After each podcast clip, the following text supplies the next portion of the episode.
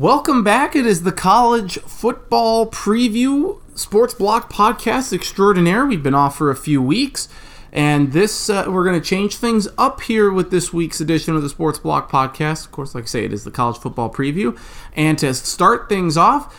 A very familiar voice. We haven't heard this one since Clemson beat Alabama handedly in the college football champion, in the national championship.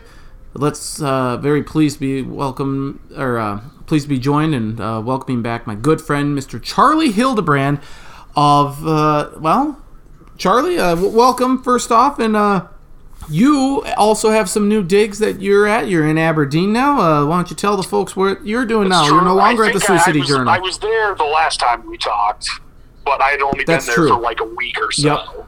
That that's very true. I think yeah, you So were in the process still- of moving. Technically, I do not have new information, but in case anyone forgot from the last one, I am in uh, in the hub city of South Dakota, technically the third largest city. Although Brookings is bigger when school's in session because there's like thirteen thousand South Dakota state students. More than uh, Northern and presentation. I'm shocked. Yeah, presentations is like thousand or eight hundred or something, and then I think Northern's like fifteen hundred or two thousand, something like that. I know it is shocking that uh, that South Dakota State's bigger as a Division One school. It is very much so. So you're in Aberdeen. There. Uh, name of the newspaper. What? Where, where can people find some of your good stuff there? The Aberdeen American News, especially uh, now that we're getting to uh, football season, there there's Northern State and presentation along with all the high school football coverage we will have. Very good. Uh, you had done some Game of Thrones podcast as well. I will admit I have not watched the eighth and final season, or seventh and final season yet. Uh, it is on my list. Um, but you did some A lot of people didn't it. like it. I mean, I thought it was fine. I'm not going to lie to you, Stacken. It's not as good as like seasons, you know, two, three, and four are. Mm-hmm. But, but I, I mean, I thought it was fine. You know how the internet is. Sometimes everything's got to be the best or the worst. Yep. I think people just didn't like that. It was just okay. So they said it was terrible. Well, college football is uh, mere days. Never of- terrible. Right. College football. Right. Uh, however, let's let's set the scene here. We're going to talk, uh, at least in this first segment, this first portion here, about the ACC, the Pac-12, and the SEC. I'll come back later here. We'll, we'll do the Big 12, Big 10, make our picks for the Heisman and the college football playoff uh, and whatnot. I. We're just setting the stage up though for another Alabama Clemson rematch at some point. One would think in whether that be in the semis or the the national championship itself because it seems to me that a lot of people really like say Georgia this year. People are on LSU. Texas is getting in there as well. You, you can never factor or count out Oklahoma. Is there a chance that this year, if it is Clemson and Alabama, that that might be a semifinal match versus the national championship? I mean, it could happen. That's what happened two years ago. Where I mean, I don't remember what the final score was. Oh, yeah, but I it know was. Alabama won like twenty-four to six or something like that. Yeah. I, it definitely could be. I mean, like you said, based off the last four years, it feels like they're probably going to play. You know, in January or late December. I don't remember when the specific dates are this year. They're probably going to be played at some point. It just depends if it's going to be a semifinal game for it all. What are you I mean, most for literally three of the last four years, that's been the national title game. So it's kind of like, you know, and, and it's it seems like until somebody else breaks through, that it's probably going to be those two again. What are you most looking forward to with this college football season? Um, I, and I guess let me let me ask you this: with you know Alabama and Clemson being as good as they are, does it take some of the drama or anticipation from the season out for you at all? For me, it doesn't, but it kind of depends how you look at it. If you are only going to be an end result person and only care about who wins the national title, then it probably will because it's going to seem like a lot of teams going through the motion. So you just have to pick a conference or a team. You need to pick a team that's pretty good just to follow and see how they do. I mean, you know, me being a Nebraska fan, I know you are a Gophers fan. Mm-hmm. You know, I think we can safely agree that it's pretty unlikely either of those two teams, you know, win a national title or make the playoff this year. But they're going to be a part of an incredibly interesting divisional race. I mean, I don't know if either one of them will win the division, let alone the conference. But you have to find stuff like that. I mean, you know, I, I not to get too ahead of ourselves here, mm-hmm. you know, I feel pretty confident we're probably both going to have Clemson winning the Atlantic Division in the ACC. Yep. But the Coastal Division's much more up in the air, and you just you have to find stuff like that, and you have to find if you only care about the end result, then you know you could probably check out until the bowl season. But if you like college football as a whole, there's always interesting stuff like that. I mean, I think the Pac-12 is always crazy, and I'm sure will be interesting to watch this. You know, I think the Big 12 will be too. And it, you never know what you know, we're going to see. Maybe Oklahoma will be generating a third overall, third n- overall number one pick in the NFL draft from quarterback. Trophy winner Yes. slash number one pick. It could, it could happen. Though I don't feel quite as two thirds of the way there. Yep. I don't feel quite as good this year with it being Jalen Hurts, but uh, we'll get into that a little bit later with the Big 12. But let's start. At the same time, whoever thought that they would have done it last year again with Kyler Murray, who I think had started like two games ever. So, Very, very true. Very true. Let's begin, though, with the ACC. So there are games, you know, the, the first week of the college football season truly begins on Thursday, August 29th. Games, uh, you know, the ACC network is kind of kicking things off there. I'm kind of curious to see what that's going to be like. Uh, but you have that's the really the first big week, but there are a couple of games the week before, including a big one, Florida and Miami of Florida. Um, I was just looking at the schedule earlier today and saw that and was just like, oh man, that's a as of time that we're recording this. Yeah. It's just 11 days away. yeah, that's uh, at um, you know that's at Camping World Stadium. You got Hawaii and Arizona on the 24th. So there's uh, it's it's curious. You know, we, I think we had it last year where Stanford played Rice or something in Australia. Um, so That's right. I forgot about the Australia game. so we've seen this before, but it like this is a big game to kind of kick things off. Yeah, two, and they don't. You know, they're not conference opponents. Florida and Miami don't play each other that often, at least not anymore. Right. And yeah, I mean, and I mean, as neutral site as it can be, I mean, it's the same state, but not their schools in Orlando. And I know, you know, clearly it's not the same kind of rivalry as Florida, Florida State, or Miami, Florida State. But obviously, these two teams don't like each other. So Mhm. And so that's I- why that's why I wanted to. the other thing, I would imagine this game's going to be incredibly low scoring with incredible athletes on defense before the offenses have really kind of gotten in the groove. Like, I don't know if you remember, like 10, 12 years ago, there was a long stretch where Miami and Florida State opened the season playing each other. Yep. And they were always these defensive slugfests because they had really talented guys on defense. And their offenses, sometimes they were never good, period. But certainly weren't good that early. And I would imagine that'll be kind of like that. It'll be Okay. like a, I don't know, like a 16 to 10 game. Kind of sounds like a like an Alabama LSU game, though Alabama is always on the on the winning side of that equation here. But that's why I wanted to start things off with you with the ACC and the SEC, and then you know with Arizona playing on the 24th, throwing the Pac-12 as well. Let's start in the ACC. That is where the na- defending national champions reside, Clemson Tigers. Uh, of course, you have you know Trevor Lawrence coming back here. Uh, the tremendous quarterback, the best freshman quarterback I think that anyone has ever seen. Uh, Tyler Etienne, I believe that, that's what his name is. Etienne. ETN. ETN, thank you. Uh, you know Yeah. what? You know what? Let's just chalk that one up, Stacken getting a name wrong here. We, you know, we'll just add that one to the never-ending list It here. happens. You just, just pretend his last name is literally spelled with three letters, E T and N. Right That's how it's pronounced. there, we go. Uh, they have a. I can't remember who, who was the wide receiver in the national championship game that kind of lit, that made some amazing catches and kind of took took over the game. I I'm blanking on what his name is too. I, I don't remember it. But I'm pretty sure he's back. So, despite the fact that Clemson's lost pretty much their entire defensive line, the offense should be great. They'll they will find you know defensive linemen to come in and stuff. This is a tremendous team, and I think clearly the team to beat in the ACC, and if not all college football. Yeah, losing your whole defensive line or like your whole starting line, I mean, is a little bit of an issue. I mean, if it was somebody else, it'd be a much bigger issue. It may keep Clemson from winning the national title. It's not going to. I don't think it's going to keep them from winning the ACC now. I mean, it's not like they're putting out a bunch of Johnny tryhards to replace those guys either. I mean, Right. their other guys are going to be pretty. They, they may not be at the same level of good, but I'm sure they'll be fine still. So they are in the Atlantic. Uh, so I mean, again, no offense to the rest of the Atlantic here, but you know, Boston College, Florida State. Syracuse won nine games last year. I, think That that is do that again. That is true. And I have Syracuse doing really well this year. Um, I don't know if you have your predictions yet for everyone there, but I like Syracuse to go like 10 and 2. I don't know if that's maybe a little too high for them, but you know, other, Yeah, I think like eight. I, I've got like nine and three. I mean, so I mean, you're a, slightly more positive than me. I think they're going to be good again. I mean, Florida State, I think it's going to be another bad year for them. Boston College is going to be just about average. Louisville's going to suck.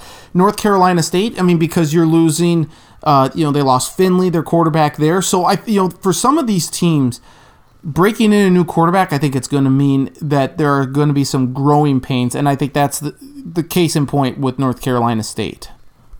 I feel like we can always say North Carolina State's going to go seven and five, and you're usually going to be pretty accurate. And I think that's probably the case again. I think they'll be okay.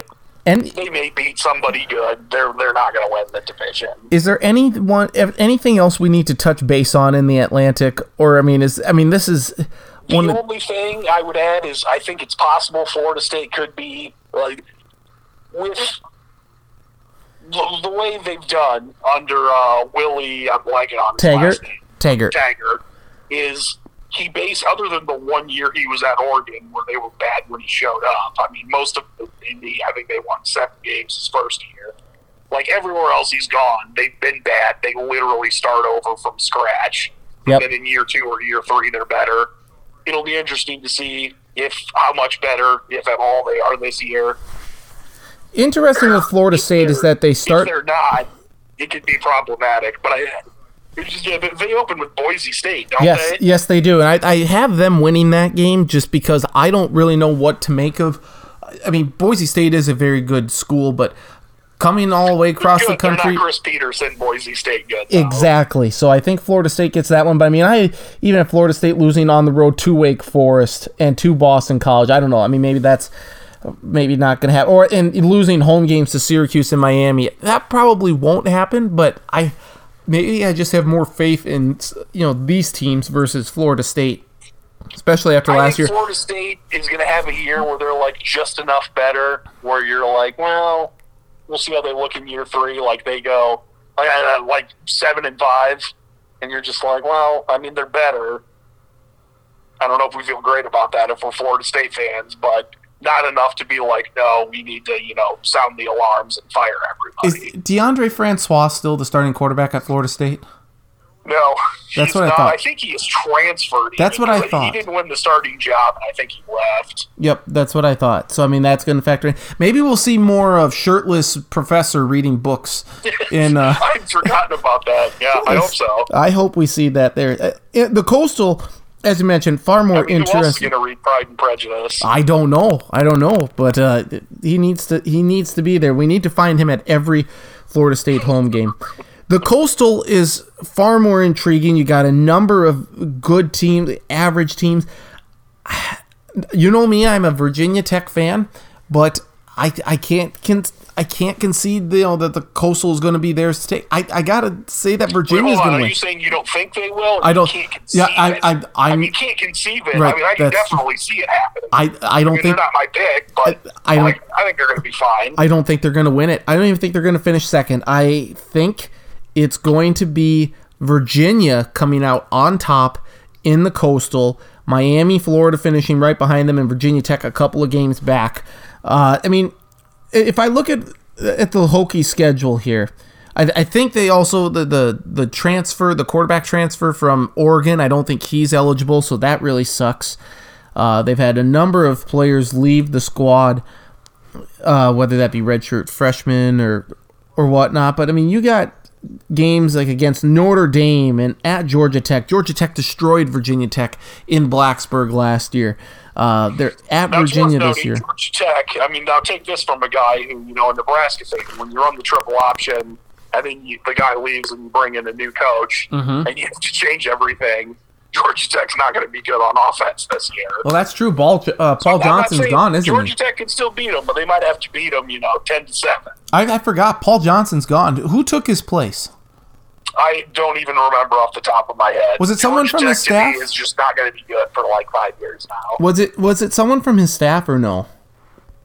It was I no, it wasn't someone from his staff. It's Okay. someone else. I I I, uh, I don't remember. If I had to guess, it's probably someone who was a Sun Belt head coach and was good. Huh, probably. Like I, I've seen it, I just have forgotten since you know seven months ago when it happened. I am probably go- then way off when I say that Georgia Tech's going to be seven and five this year. I mean, like, I'm not saying it can't happen. It could, but if it if, if they are, it's gonna, probably going to be because they play great defense and not all these you know running backs and run blocking offensive linemen. You know, figured out how to throw the ball well. Geoff Collins is the Georgia Tech head coach um, from Temple. The- Okay, that's right. I sort of remember that guy now. So I mean, uh, but I I think this is going to be a very competitive division. There's, it's not going to be a division that has a national champion contender. Uh, nor I do would I, agree with that. nor do I I think think Georgia Tech's not going to win it. I like David Cutcliffe, but I don't think Duke's going to win it either. Right. I think you could make a case for just about any. I think it's a lot like the Big Ten West, though, where there's a lot of teams where it's like, well, it might not be the favorite, but it's pretty wide open, and you can make a case for a lot of different teams. Yep, I- I agree with that. I just think it's more average than anything. You know, you, you got you know, you know what? I'm very curious to see though. Um, oh god dang it! Who's the former Texas head coach? Um, Mack Brown, Matt Brown, North thank Carolina. you. Yep, he's he's back at UNC. I'm curious to see what they're going to be like. They're going to be bad this first year, but they, I think they have. Yeah, actually, uh, North Carolina's not going to win the division either. No, I forgot no. to throw them in. No, I uh, t- I have them at two and ten this year, but I think you know at least that's a program to keep your eye on for the future. Pittsburgh going to be average. I, I just the way Bronco Mendenhall has really gotten Virginia going here, and they were so close to beating Virginia Tech in Blacksburg last year that would have kept the Hokies out of a bowl game. I just really like what Virginia's got, and I think they are going to be the team to beat this year. Because again, remember Miami also has a new head coach.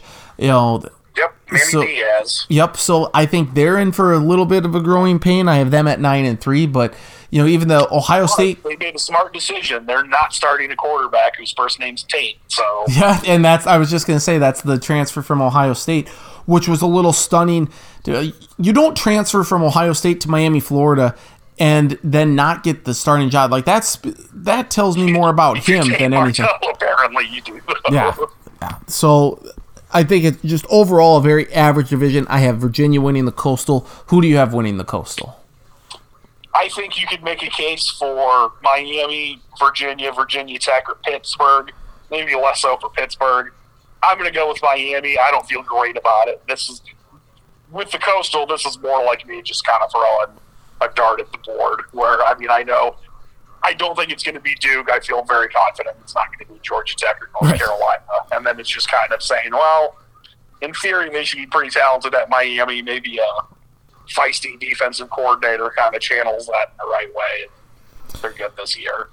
So I have Clemson against Virginia in the ACC championship game. You have Clemson versus Miami, Florida, and we both have Clemson winning this, right? And I have Clemson No undefe- upsets in this one. I've got, I've got Clemson winning this. and I have Clemson going undefeated. I- Is that where you have him? I mean, they do have to go to Syracuse this year, which is going to be a challenging game, but I do I don't have think they're Clemson. going to go undefeated. Part of that is just because they did last year, and it's really hard to just go. Just to, like let's even take away conference title games and bowl games and playoffs. It's just tough to go twelve and 0 two years in a row in the regular season. So I think they drop a weird one. You know, I think there was the year they won the title with Watson that they lost to NC State at home. yes. I don't think I don't think they're going to lose to NC State, but I think they drop. Oh, what was or was that like, the, I think they play Texas A and M. I don't really think they're going to lose to Texas A and M, but you know they play. I think they play like just enough of a difficult schedule that one loss, and especially their recent success, isn't going to ding them horribly. Well, Texas A&M comes to town to Death Valley. You know, uh, I believe that's September seventh. That's a that's a potential loss, and then that game against Syracuse at the beginning of October. I believe that's on the first. Uh, uh, oh, I'm South sorry, Carolina, Syracuse too. right I mean, after that, I don't that. think they're going to lose Yeah. to South Carolina, but it's a rivalry game, and you know weird stuff happens. I mean, it, so two the the two key games that I have for Clemson, A and M at home on the seventh, and then at Syracuse the week after. That's going to be very very in, interesting with how Clemson can navigate that. But um, I I have them undefeated and winning the ACC championship game. Anything else ACC related we need to get to?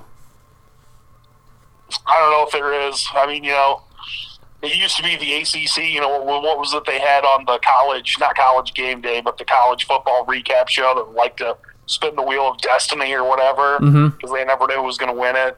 Well, now we know who's going to win it. You know, year in and year out. It's just who who are they going to have to play from the other side of it.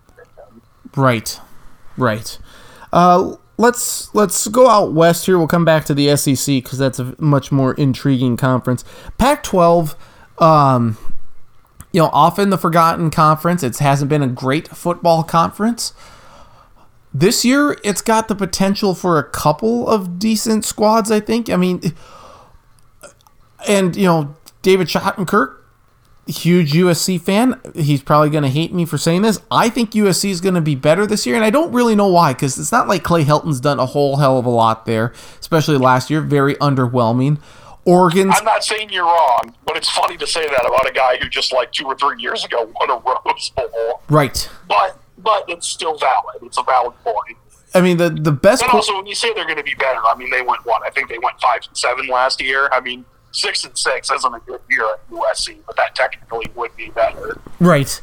Uh, the the best quarterback is Justin Herbert at Oregon, but Oregon's schedule is incredibly difficult.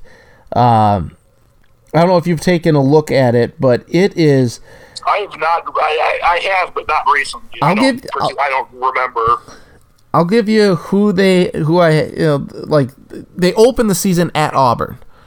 Uh, I mean Oh, that's right. I forgot that they played Auburn week one. Yeah. So that's uh that's yeah, that's whoever loses that game is going to be incredibly upset. If Auburn loses, they may fire their coach. I don't think Oregon will fire their yeah, coach if they lose. yeah. Gus Malzahn might be gone. It won't be pretty. Uh, they're at Washington on October 19th. They're at USC November 2nd. They're at Arizona State, the Fighting Herm Edwards, on November 23rd. So I think Oregon is probably the best team in the conference, but they have such a difficult schedule that I don't think they are going to be able to navigate through it and win win the North, let alone win the Pac-12. I think that you bring up a good point. I'm not going to give too much away. This doesn't necessarily deem who I'm going to pick in this division. I would counter with the Pac 12, normally a conference known for great quarterbacks. Who's got a good quarterback besides Oregon right now? Fair. That's a very fair point. I mean, I think there's quarterbacks that could end up being pretty good, but there's no one you look at right now, for the most part, unless you love the guy at USC, with JT Daniels, mm-hmm. and think he's going to end up being great. But, i you know, there's not a lot you can look at and be like, that's the guy who, you know, down by 10 in the fourth quarter is going to lead us to a comeback. I couldn't. I couldn't name you any other. Who is the? Is it Khalil Tate or whatever? Still, is he still at Arizona? Yeah, he's still at Arizona, but now that it's not Rich Rod, it's different with him. Right. So, yeah, you're right. I mean, name. uh, You know, that would be a great game. Name another starting quarterback in the Pac-12. I can't do it. Uh, it could be Tristan Gebbia at Oregon State, but I only know that because he transferred from Nebraska. And if I didn't know, recognize the name as a guy who was at Nebraska, I wouldn't know who he was. Ah, yeah, Oregon State. I have them winning one game this year. they're going to be bad. They're bad every year. I mean, this Uh, yeah, it's like it's like death touche. death taxes in Oregon State being an awful, awful football team. Um, in the North, I I hate doing it because they screw with me, you know, last year, and I I don't know why I'm doing So it, are you taking Washington again? I think I like I like what Chris Petersen's got, and their schedule is really not. I, let, let me let me ask you this about David Shaw and Stanford. You lose Bryce Love the third. It, Stanford's always a good team. They're a tough team. Brian Shaw's a very good head coach, but they've been. Is it fair to say they've been a little David under Shaw. or David Shaw? Who did I say? Brian Shaw. Brian Shaw. Oh, my bad. My he was a, for, I was just gonna say former like I was in the state at least, right? Yeah. but it, hasn't Stanford with David Shaw been a little underwhelming here in the last few years? Like they should. A lot of people heap the expectations on them, and then they seem to kind of fall flat. Yeah, I mean they haven't had that Rose Bowl year the last few years, and you know I think you would you would like to think if you're a Stanford fan that they could even if they don't go back this fall but they can, you know show steps in the right direction. But yeah, they have like they, they they've still been good. I don't know if trending downward if that's maybe a little too harsh, but no, they have not been you know the Pac-12 team. You know what was it from like 12 to 15 or 16. I think they played two or three Rose Bowls, and yeah, they've. I, I. I guess I just don't see them rising up this year. It, I, I don't have them winning the division. Either. But yeah, I think they'll be good. If you play them, it'll be a tough out, but you know, I don't, I don't think they're not going to finish in the top 10. They're not going to get to double digit wins. I don't think. No, I would agree with that. I, I I'm pulling up Washington's schedule right now because that was in large part why I have chosen Washington to win the Pac-12 North. Their schedule is very very good and I I just I trust Chris Petersen. He knows what he's doing. He's very good at what he does. He's gotten a lot of good recruits. I know Jake Browning is gone, but uh, it's not like He's he the only active Pac-12 head coach that's made the playoffs. Because the only other one that did was what's his name at Oregon, who then got fired two years Chip later. Chip Kelly. No, the guy after Oregon. Oh, uh, the his he- Hez Hez Hegsworth. Oh, I I know who you're talking about. Um, well, I mean, just look at this. I I think I'm going with Washington just based on their schedule. I mean, their toughest road game is going to be at Stanford on October 5th. They have to go to BYU. That ain't that ain't a, that ain't that isn't going to be an issue at all for them. They're at Arizona. Well, it might be a little bit of an issue, but it won't affect the conference race at all if it's BYU. Right. Uh, I just don't think BYU's all that great. You know, they're at Arizona, big deal. They're at Oregon State. They're at Colorado. I mean, this is easy. They- get Oregon at home. They get USC at home. They get uh, Utah at home. That's those are huge games. Like the, those are going to be their three toughest opponents all year long, outside of Stanford, and they get them at home. So three of their four toughest games are at home, and that's why I'm picking Washington to not only go, not only to win the North, but to be 11 1 and in the discussion for a playoff spot. And I hate saying it because they're going to screw me over. I think they could be good. Everything you said's valid. Uh, I know you're a Mike and Mike guy. Do you remember the Mike and Mike commercial where uh, Golic is uh, getting something at the vending machine and he's like, "Oh, get this! It's dependable, like an offensive lineman." And then he gets like a candy bar and he's like, "You got the diva receiver." I don't remember that. Anyways, that's basically what I'm doing. Everything you said's good. I'm still taking Oregon, and I'm going with the quarterback with Justin Herbert. I So, I, I really I'm want to. I and I think that's a very a, a, a good decision there. I wanted to figure out a way to take Oregon, but I'm playing the odds, I guess, maybe more than anything with their schedule. 'Cause like I say, they they play Auburn. I th- that game might be in Atlanta. The I think it's like the Chick Fil A Bowl or something, or the kickoff. It's a neutral site, but it's much, much, much closer for Yeah. Auburn fans. They're at Washington. They're at USC. They're at Arizona State. I just, I look at that. If they can win two of those three contests, and that includes the Auburn one, then Oregon, I think, is going to be in very good shape. But that's just a, a that's a very very difficult schedule for them to get through. I agree. At least they've got the quarterback for it. We'll see if they've got the other stuff. Right. I mean, he could be the first overall pick, too. So that's uh, that's something to look at here. Anything else with the North that we need to get into? Of course, Oregon State's gonna be bad. Stanford we think is gonna be about average. Cal's gonna suck. I have them at four and eight. Uh, Washington State. I don't want to Who doubt. knows? I don't- lost their defensive coordinator, but I don't want to doubt Mike Leach, but you also lose Gardner Minshew. So who's the who's this diamond in the rough quarterback that's? And now I see. I'm sure you've seen the video of Mike Leach trying to attempt to do a belly flop in the pool.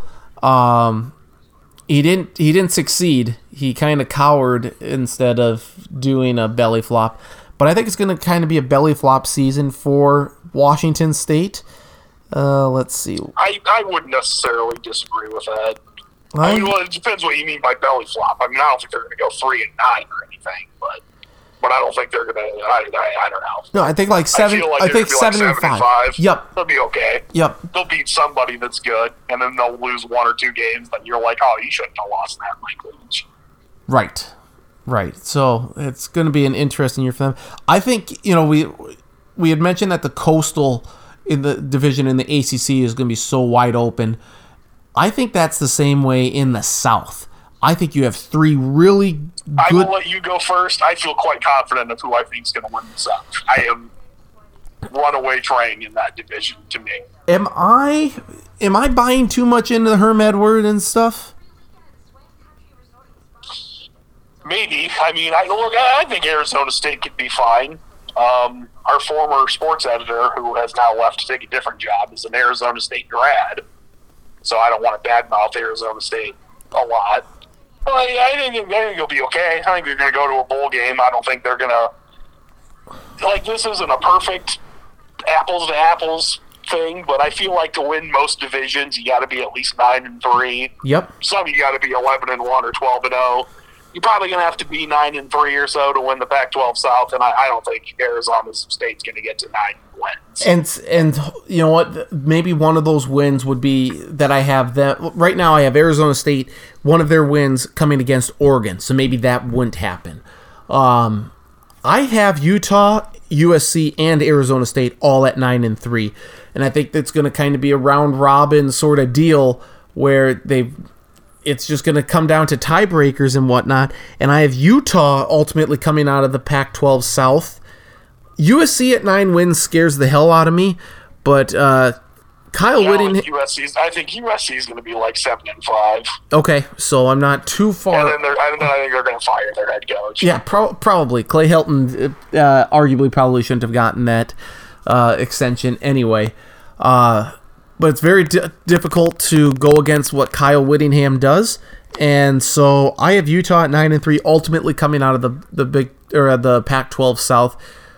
Is that where you're going to? I've also got Utah. I think Utah, you know, not great. Uh, there's not someone you look at at quarterback as, oh my gosh, this is the guy. But probably he's going to have just about everything else you need, and I think we'll have an incredibly good defense. And we've occasionally seen good defenses in the Pac-12. I don't want to say, you know, nobody has. You know, USC when they won national titles had great defenses. That Washington team that went to the playoff, and everyone talks about how Alabama blew them out. Well, it wasn't the defense's fault. The Washington defense played pretty well. Yeah, it was like twenty-four to seven. Wasn't like that the final score of that game? Like that. It was like Yeah. 24 7 or something. Yeah, the defense played pretty well.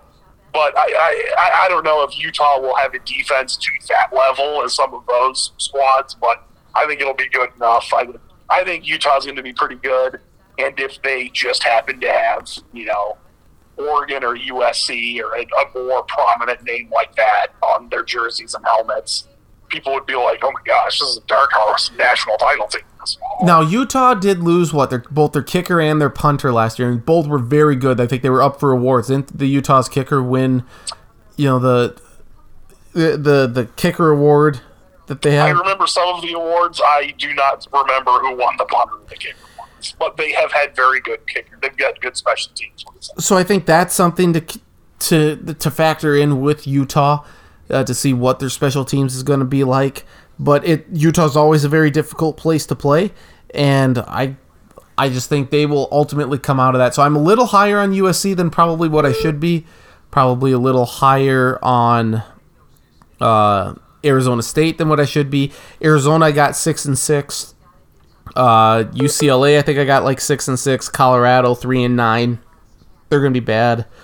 You know, uh-huh. in Colorado with a brand new first time coach, I don't think he's going to be very good. So ultimately, I, I just have Utah coming out of that. Is there anything else in the, the Pac 12 South that's really catching your eye, or wh- where do you see these other teams at? I, the only other thing is how much of a jump is UCLA going to make in year two under Chip Kelly? Very fair. Yep. I mean, we're not going to go too much into it now, but there'll probably be some similar stuff with Scott Frost in Nebraska, where you know neither of them had the year they wanted the first year, but now that they know what they're doing, they've got everything installed and the continuity to year two, how much better. Like I, I don't think UCLA is going to win nine games, but I, I think they're like you said.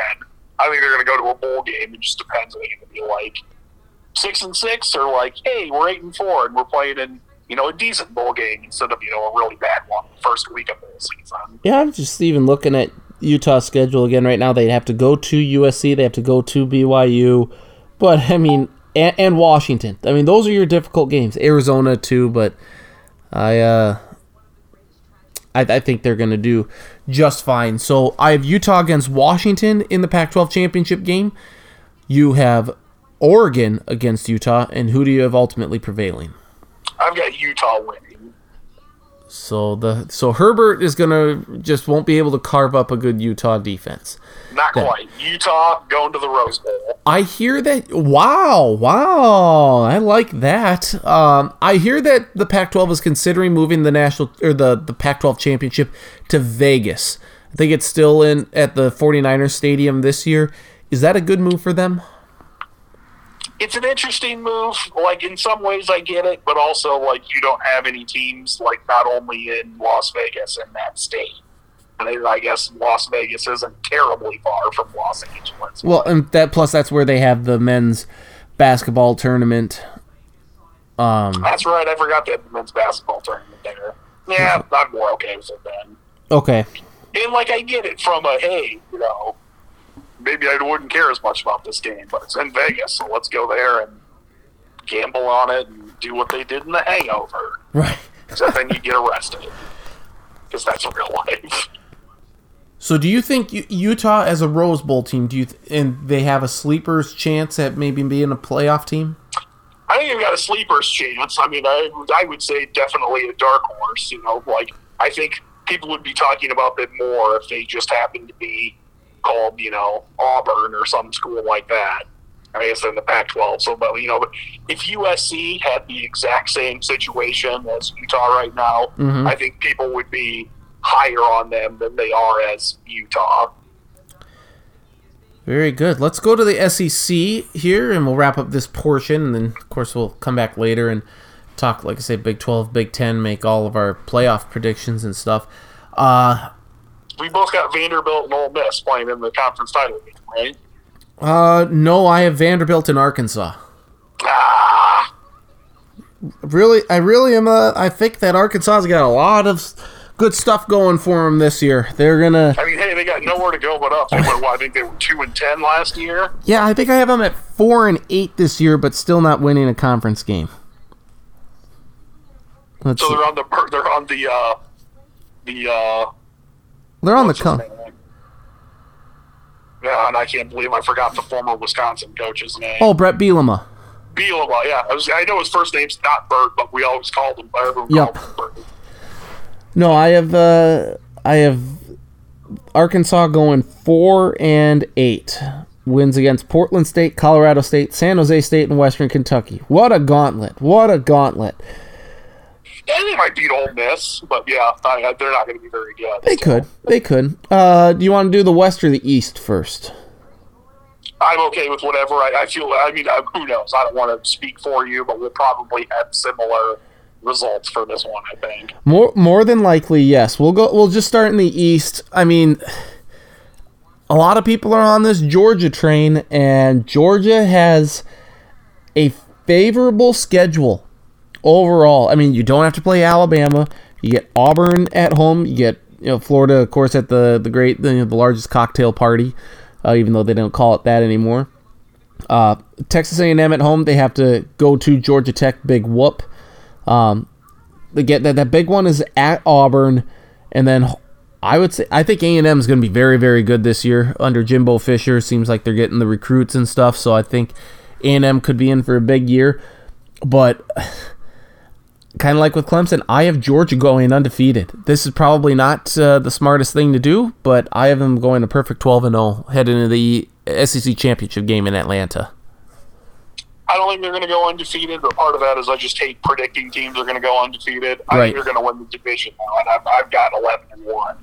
I think, like, for the last three years, they've out recruited Alabama. Mm-hmm. And while that's possible to do, it's incredibly difficult to do multiple years in a row, and they've done it. And, you know, I think.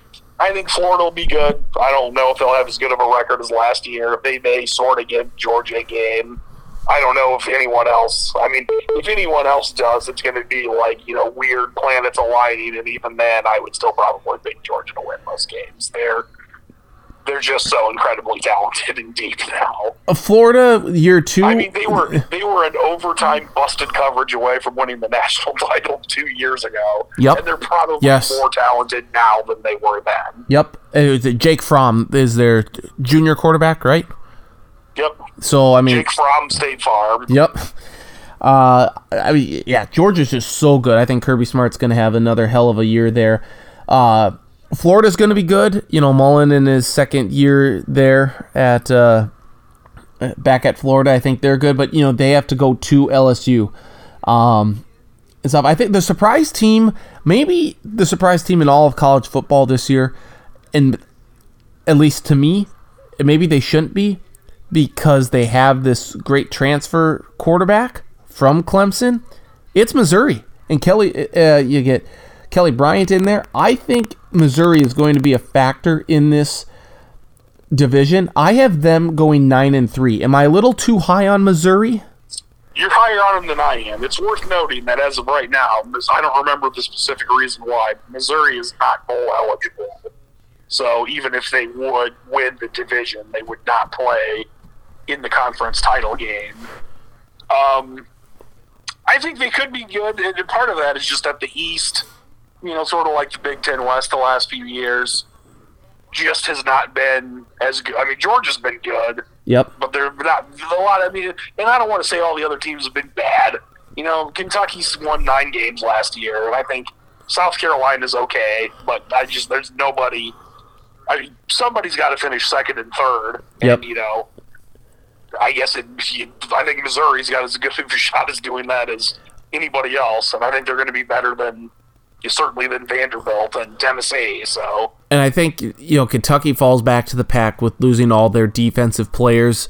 Um, it was a yeah, I think they'll still go to a bowl game, but Yep. yeah, they're not. They're not going to have the year they had last year. Yep, I have them at seven and five. I have the Fighting Will Muschamps of South Carolina being a very average uh, pedestrian six and six.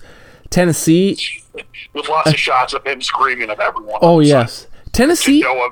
Tennessee, I have at six and six too, and I don't even really like that. Um, uh, but here's here's a fun thing here that I have. Tennessee Vanderbilt last game of the year, winner goes to a bowl game. The loser does Full not. eligibility on the line for Yes. both teams. Yes. Oh, I love that. Those games, I do enjoy those games. I feel like that's Purdue and Indiana a lot. yes, yes, indeed. So yeah, I have Vanderbilt at five and seven, uh, Tennessee six and six. Um, South, I mean, it's a, very average. It kind of splits between average and very good. Um, but yeah, I, I would really love to see Tennessee and Vanderbilt with bowl eligibility on the line for that last game there at, in uh, Knoxville. yeah, I agree. So we both have Georgia winning the East. Then no, Yep. no, no qualms about that. The West. I think they win the division by multiple games. I don't. I don't know if they. I think they've got it wrapped up. I don't think they're going to wrap it up in October by but you know, I think the uh, Pretty when close. they're playing when they're playing Auburn, they'll probably they may have the division wrapped up before that game starts. I would agree with that as well. Uh, in the West, it's it's it's hard not to pick Alabama. Um, so I'm not going. To, I'm not good.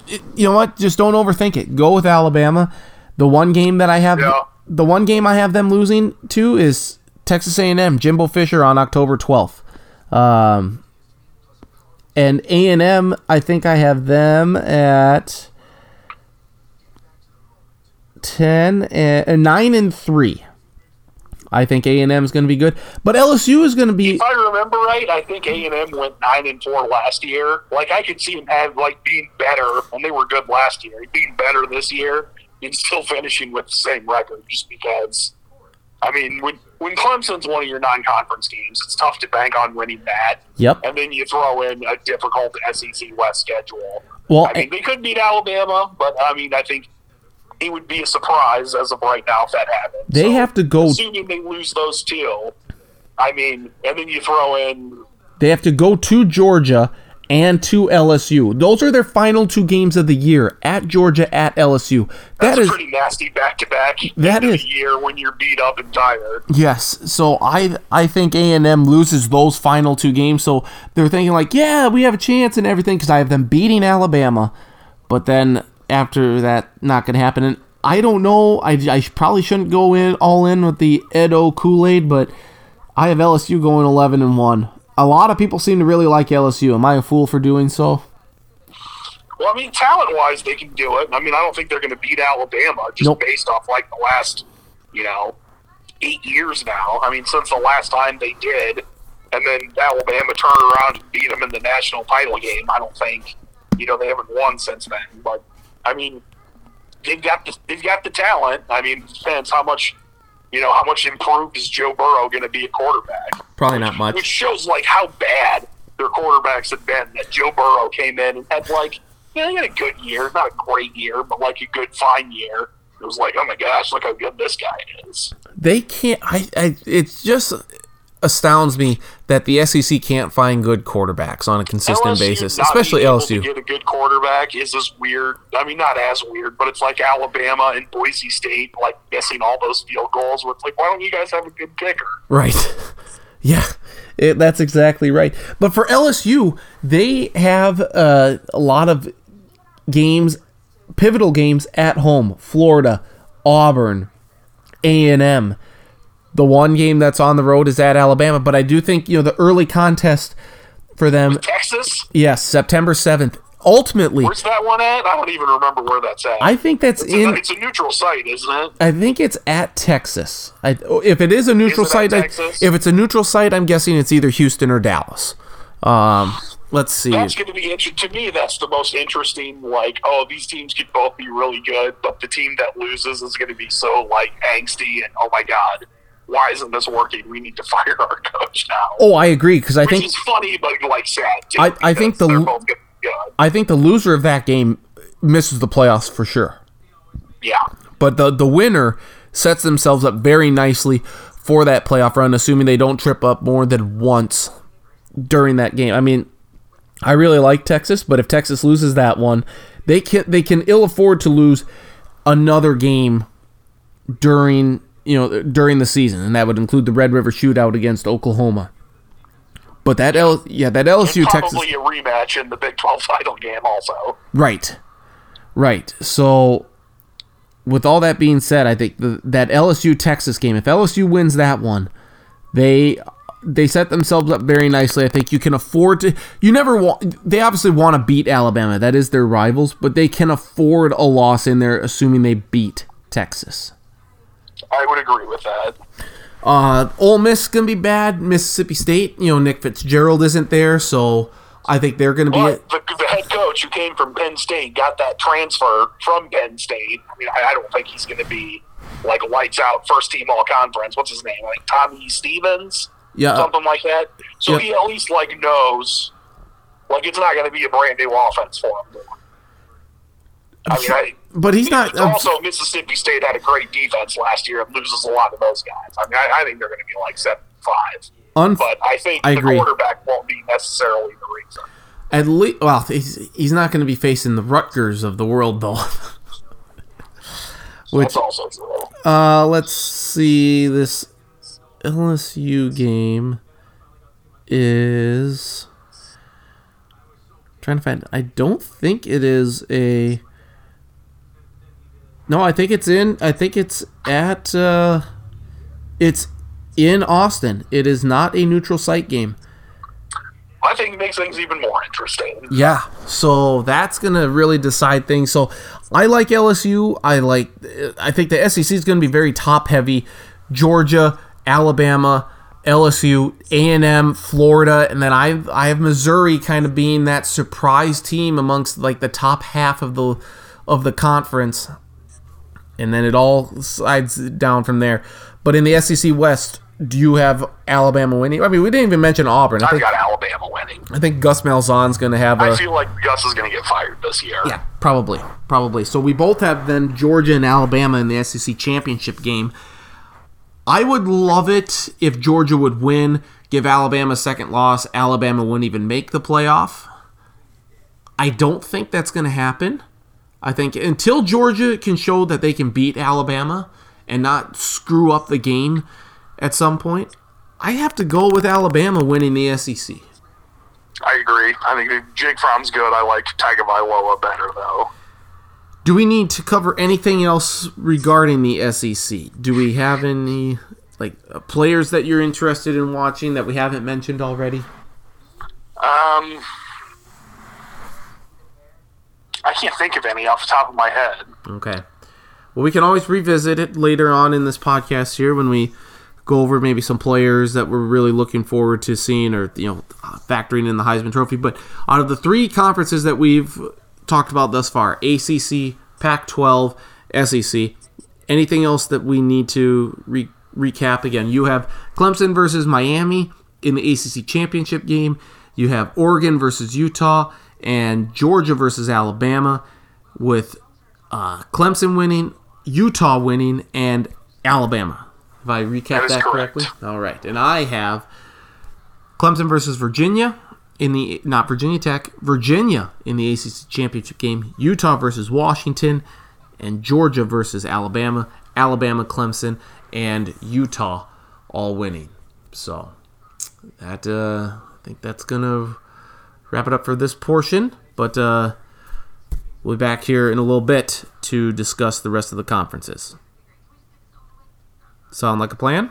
Sounds like a plan. All right. Hey, it's great to have you back on. Uh, and guess what? Bullbound or not's returning. Uh, we got renewed for another season, so that's great. That will return probably about you know middle of October or so, and uh, um, so that's always something that we have to look forward to as well, right? I always look forward to that. This should be a game. I, I really think ESPN needs to c- talk to me about uh, copywriting and uh, going and playing this game on game day, and you know, yeah, the, all their shows. I think this would be a real hit with the It's with the dumb fans. that they haven't already. it is. I agree. Thank you, Charlie. I'll talk to you later. Good hearing from you. All right, sounds good, man. Talk to you later. Sounds good. Thank you, Charlie. Charlie Hildebrand here, talking college football with us. ACC, Pac 12, SEC. He'll be back later in the podcast. Big 12, Big 10, Heisman, college football playoffs, and Notre Dame, any any SDSU, South Dakota State, not San Diego State. Anything else we need to get to as well. But coming up next, we hope it's Jeff Lloyd, second from the Lockdown Browns podcast. We'll talk some Browns maybe in the NFL preview podcast in a, in a week or two or so. But we got to find out who we're going to be watching on Saturdays that we'll be seeing play on Sundays, Thursdays, and Mondays in the NFL next year and years to come. That's all coming up here on this week's edition, the return of the Sports Block podcast, the big college football preview extraordinaire. Oh yeah, we'll, we'll also try and see if we can get Travis on as well uh, to to book or to end the show here, um, but with with his college football thoughts as well. But with that being said, uh, we'll try and get Jeff Lloyd the second on for more college football talk. It's the college football preview extraordinaire, the 2019-2020 season here. On the Sports Block Podcast. You can find us on podcast.com. You can find uh, follow me on Twitter at ND Facebook Nathan Stacken. A link to the podcast posted once we get it uh, completed and uploaded. So coming up next, Jeff Lloyd, Charlie returns, maybe some Tra- Travis Kriens as well here on the College Football Preview Extraordinaire podcast of the Sports Block Podcast. We continue here on the Sports Block Podcast College Football Season Preview Special, and pleased to be joined by a familiar voice to many of you, especially during draft season. It's none other than uh, Jeff Lloyd the second from the Lockdown Browns podcast. Very busy this time of the year. Jeff, thanks for taking a few minutes with me. Uh, no time at all, Nathan. You know, there's always time for you. I always enjoy our chats, and uh, obviously, you know, and obviously you with the transition here. Mm-hmm. And for me, you know, summer as crazy as it is with two preteens, it's nice to just take a little break, talk football. Yes, it is. Yes, it is. Uh, I mean, I suppose I could ask you who outside or like who's a quarterback that you were really interested in that we'll see in a few years. But we all know it's going to be Tua and uh, uh, Justin Herbert. They're from Oregon, right? I mean, those are the two cream of the crop uh, guys in this quarterback class. Uh, I'd say for now you're okay with that. Um, for me, I, look, I like Tua. I think he's a fantastic football player. I think he needs to stay healthy. Um, I, you want to see some more things from Tua, just you know, natural. I mean, it, it's so weird. Alabama made such a transition in the way they did things. You know, it was always we're just bigger, stronger, better than everybody, and they ran the ball 30, 40 times a game and beat everybody's butt. And then all of a sudden, it was about you know Nick Saban. It just seemed like he had a switch ball. I would like to throw. So we'll go out and get a whole bunch of five star wide receivers. Let's get some really good throwing quarterbacks. We're just going to flip the script here and do things totally different. Um, I still think Tua's got a lot, a, a, lot to prove in just general quarterback things. I mean, a lot of these balls, you just see him, you know, just finding five star guys wide open down the field. Um, I think there's a lot more development there from him, so he's certainly the one draft wise you would watch more this year. Um, Aber, uh, Herbert, I think, is a little more ready now as far as what you know offenses are doing in the NFL in 2019. Uh, Jalen Hurts moves from Alabama to Oklahoma. We know that Oklahoma has produced Heisman Trophy winners and f- number one overall quarterback picks in the last couple of NFL drafts. I don't necessarily see that with Jalen Hurts, but what can he do this year to really improve his stock, if anything? I, I think with Jalen Hurts, you're not talking about a guy that you're ever going to, you know, maybe see much of as far as the NFL level. If Baltimore, the Baltimore Ravens are going to continue to do what they did last year with Lamar Jackson, maybe there would be a home for him. I think Jalen Hurts' natural position would probably be a running back in the NFL. Um, who even knows? Um, but it is a great offense for him, and you saw it last year where they did diversify a little bit from what they were doing with Baker to fit a little bit more to Kyler, who was the better runner. Um, now, obviously, you have Jalen, who's not as fast as Kyler, but is a bigger, thicker guy, so there'll still be some of that element in there. Uh, CeeDee Lamb is a fantastic playmaker. I'm sure he's going to find a way to get him involved it's you know Jalen was a good enough passer to get through at Alabama. Obviously, Tua was just that much more nuanced and that much more better. I think they're going to you know scale it back a little bit. It won't be running Oklahoma the same way it was run for Baker or even Kyler. Even though Hurts has more experience than, than Kyler does, if he's you know if he's not as good a thrower as those other guys, well, just throw it that much. It maybe you know it's only going to lead to you know less success um, and you know, you always just evolve to what you have. He's still a premium talent at the you know a division for a college quarterback. You know, I you'll see more where he'll probably run close to a thousand, throw for like three thousand. Not the numbers that Baker and Kyler were putting up. I forget the name here. The name escapes me. I'll try and find it here in a moment. But I saw an ESPN article about this kid from North Texas who's thrown, you know, thousands oh, and thousands of yards. Um, I'll, I'll try and get the name pulled up here, but you know, out of that non-power five, is he likely the like the quarterback that we're really gonna know his name by you know November, December? Yeah, um, Mark Schofield is one of uh, is one of the quarterback guys I trust in the business. Mark does a fantastic job. Um, very high, and you're seeing things with a smaller program that you're not supposed to see. Um, and kind of pitching all over the yard, uh, but you're very, very accurate on the underneath stuff very, very, you know, finding the deep man, no problem with that. He'll be an interesting game. You know, the question of whether or not I'll ever be a you know, high selection. Um, you know, you, there's always that tax you pay because you know you're not a Power Five guy, but uh, you know he's certainly uh, an interesting guy, and there's a lot of guys who are very excited about him as this process goes on this on this year. Yeah, how could you forget a name like Fine? Mason Fine. there you go, Mason Fine. Uh, Absolutely. Any other quarterbacks that we should kind of be looking at here that could really make a name for themselves this year? Any uh, sleeper quarterbacks, anyway? For me personally, um, he's at he's at Washington now, but a couple of years ago he was at Georgia. He mm. got hurt. Jake Fromm took over. I watching Georgia the past two seasons. Uh, you know, I, I think Jake Fromm is a good quarterback nothing really blows me away about him. But you know, Jacob uh, Jacob Eason is now going to be the quarterback of Washington this season. Uh, you know, he went. You know, he was a left coaster, came to Georgia to play. Mm-hmm. He got hurt. Mom took the job. Eason never got it back. He transferred, went back. And you know, I don't know if Fromm's gotten any better than he was as a freshman. He was good enough. Obviously, he's only going to be a junior this year, so he's still got time.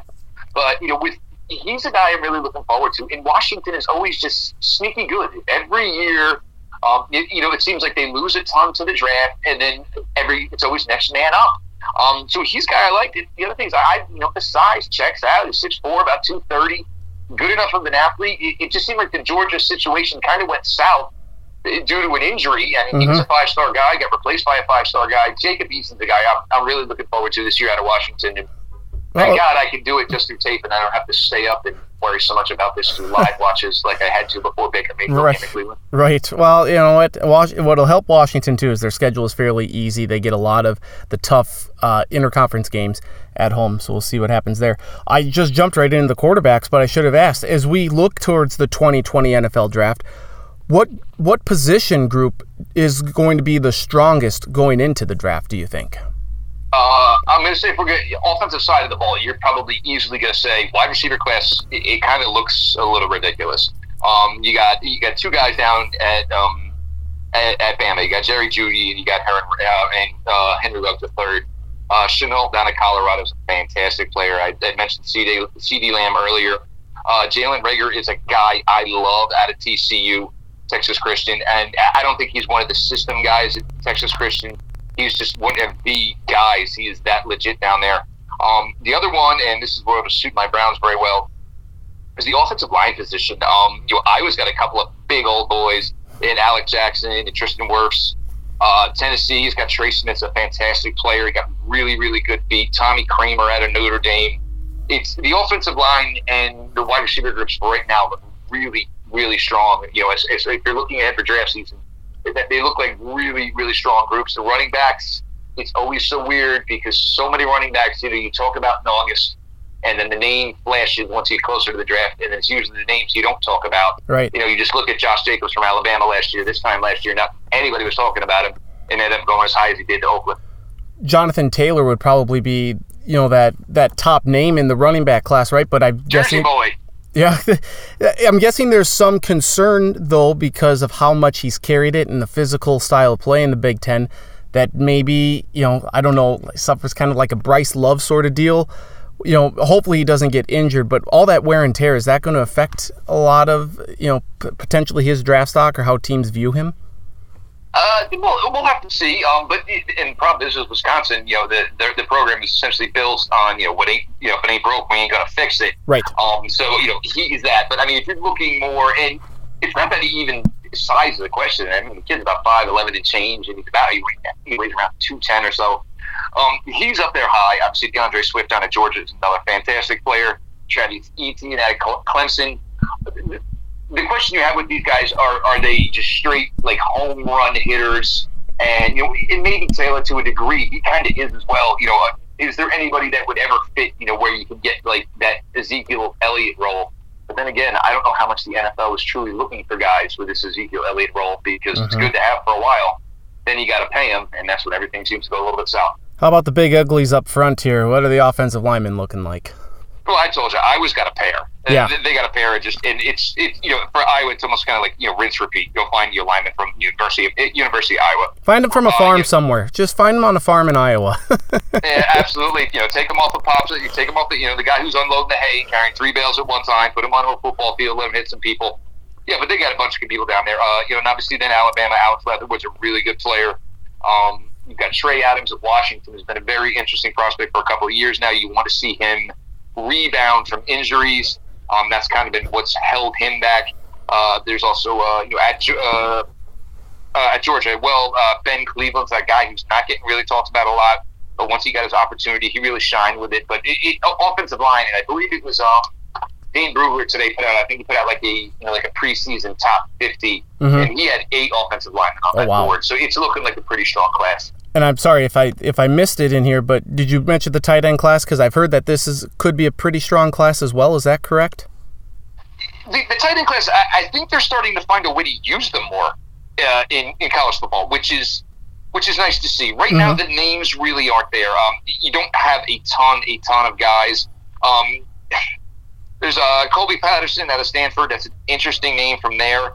Uh, and sorry, Colby Parkinson. But it's it's. I, I think this the tight end class. You're going to need some guys to jump to even come close to what you brought last year. Obviously, with uh, Fant, Uh, you know, obviously the two Iowa kids there. Yep. And, and then everybody else that went. It was this stacked, loaded group last year. And, you know, and we've talked for years now. And you know, we always talk about, you know, can anything match the 2014 uh, you know, wide receiver class in the NFL? I think we're going to go that way for a while. Will anything match tight end wise the 2019 tight end class? On the defensive side of the ball, you know, last year, very defensive, strong draft. A lot of guys, and almost, you know, it's like a piranha. You know, they just kind of ate at one another's stock a little bit to a degree. On the defensive line side, though, who do you really like?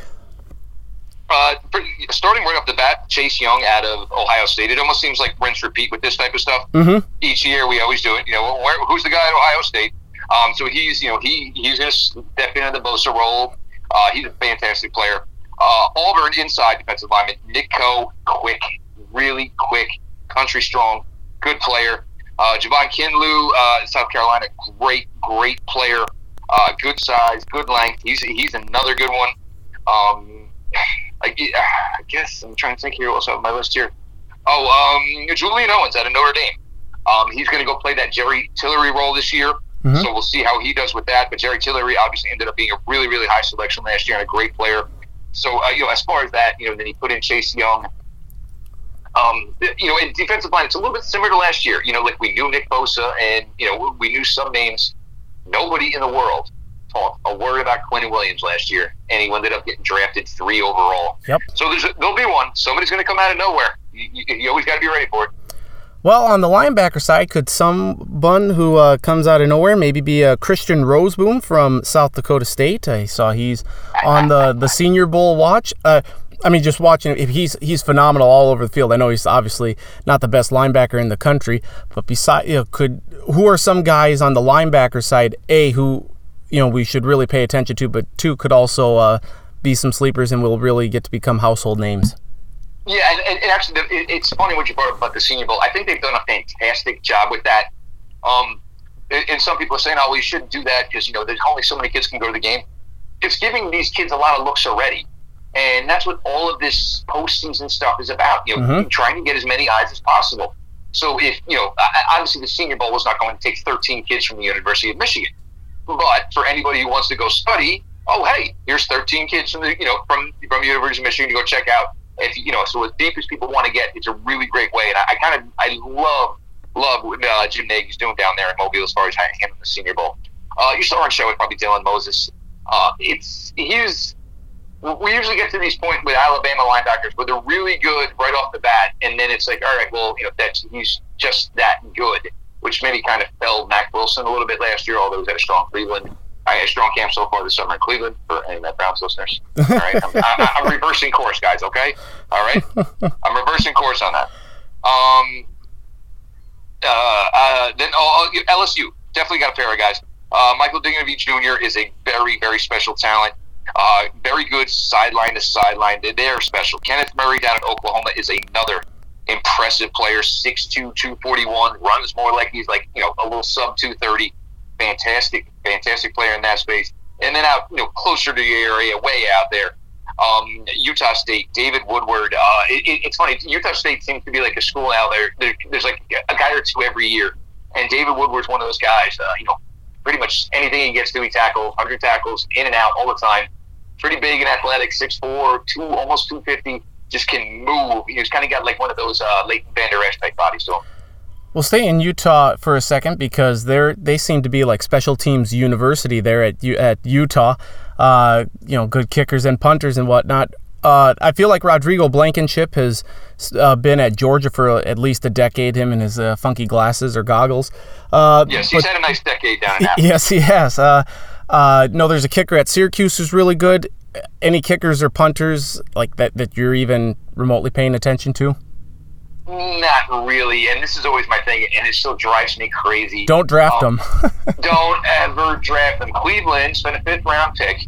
They drafted a kicker. They're probably not going to keep before Mack Wilson. Always draft because even if it's the greatest kicker ever, what is your goal for him? Mm-hmm. Maybe kick five, six extra points a week. I mean, it's it's such a waste of draft asset. And the thing is, is nobody talks about the difference in size in the ball and they're basically evaluating these kids on what they did in college. You know, the, the fields are different. The way that you know, eh, the way the hash marks are set up, the way the goalposts are set up. It's literally a crapshoot. Yep. And what do you do? You wait till you see these kid, kid kids kick as pros. You know what happened? Baltimore had a great second kicker that they were never going to Yes. Were able to move him for what? A fifth round pick. Yep. Exactly. I was just gonna bring it up. Spent, yep, and Cleveland spent a fifth round pick on a kicker, and he's most most likely, if he wins this job, he didn't win it. He will only get the job because they spent a fifth round pick on. I'll win by default then. Exactly. No, he will. He won't have won the job, but won because he's got a draft slot. yep. Uh, defensive backs then again very strong last year. What are you looking at at the defensive back class?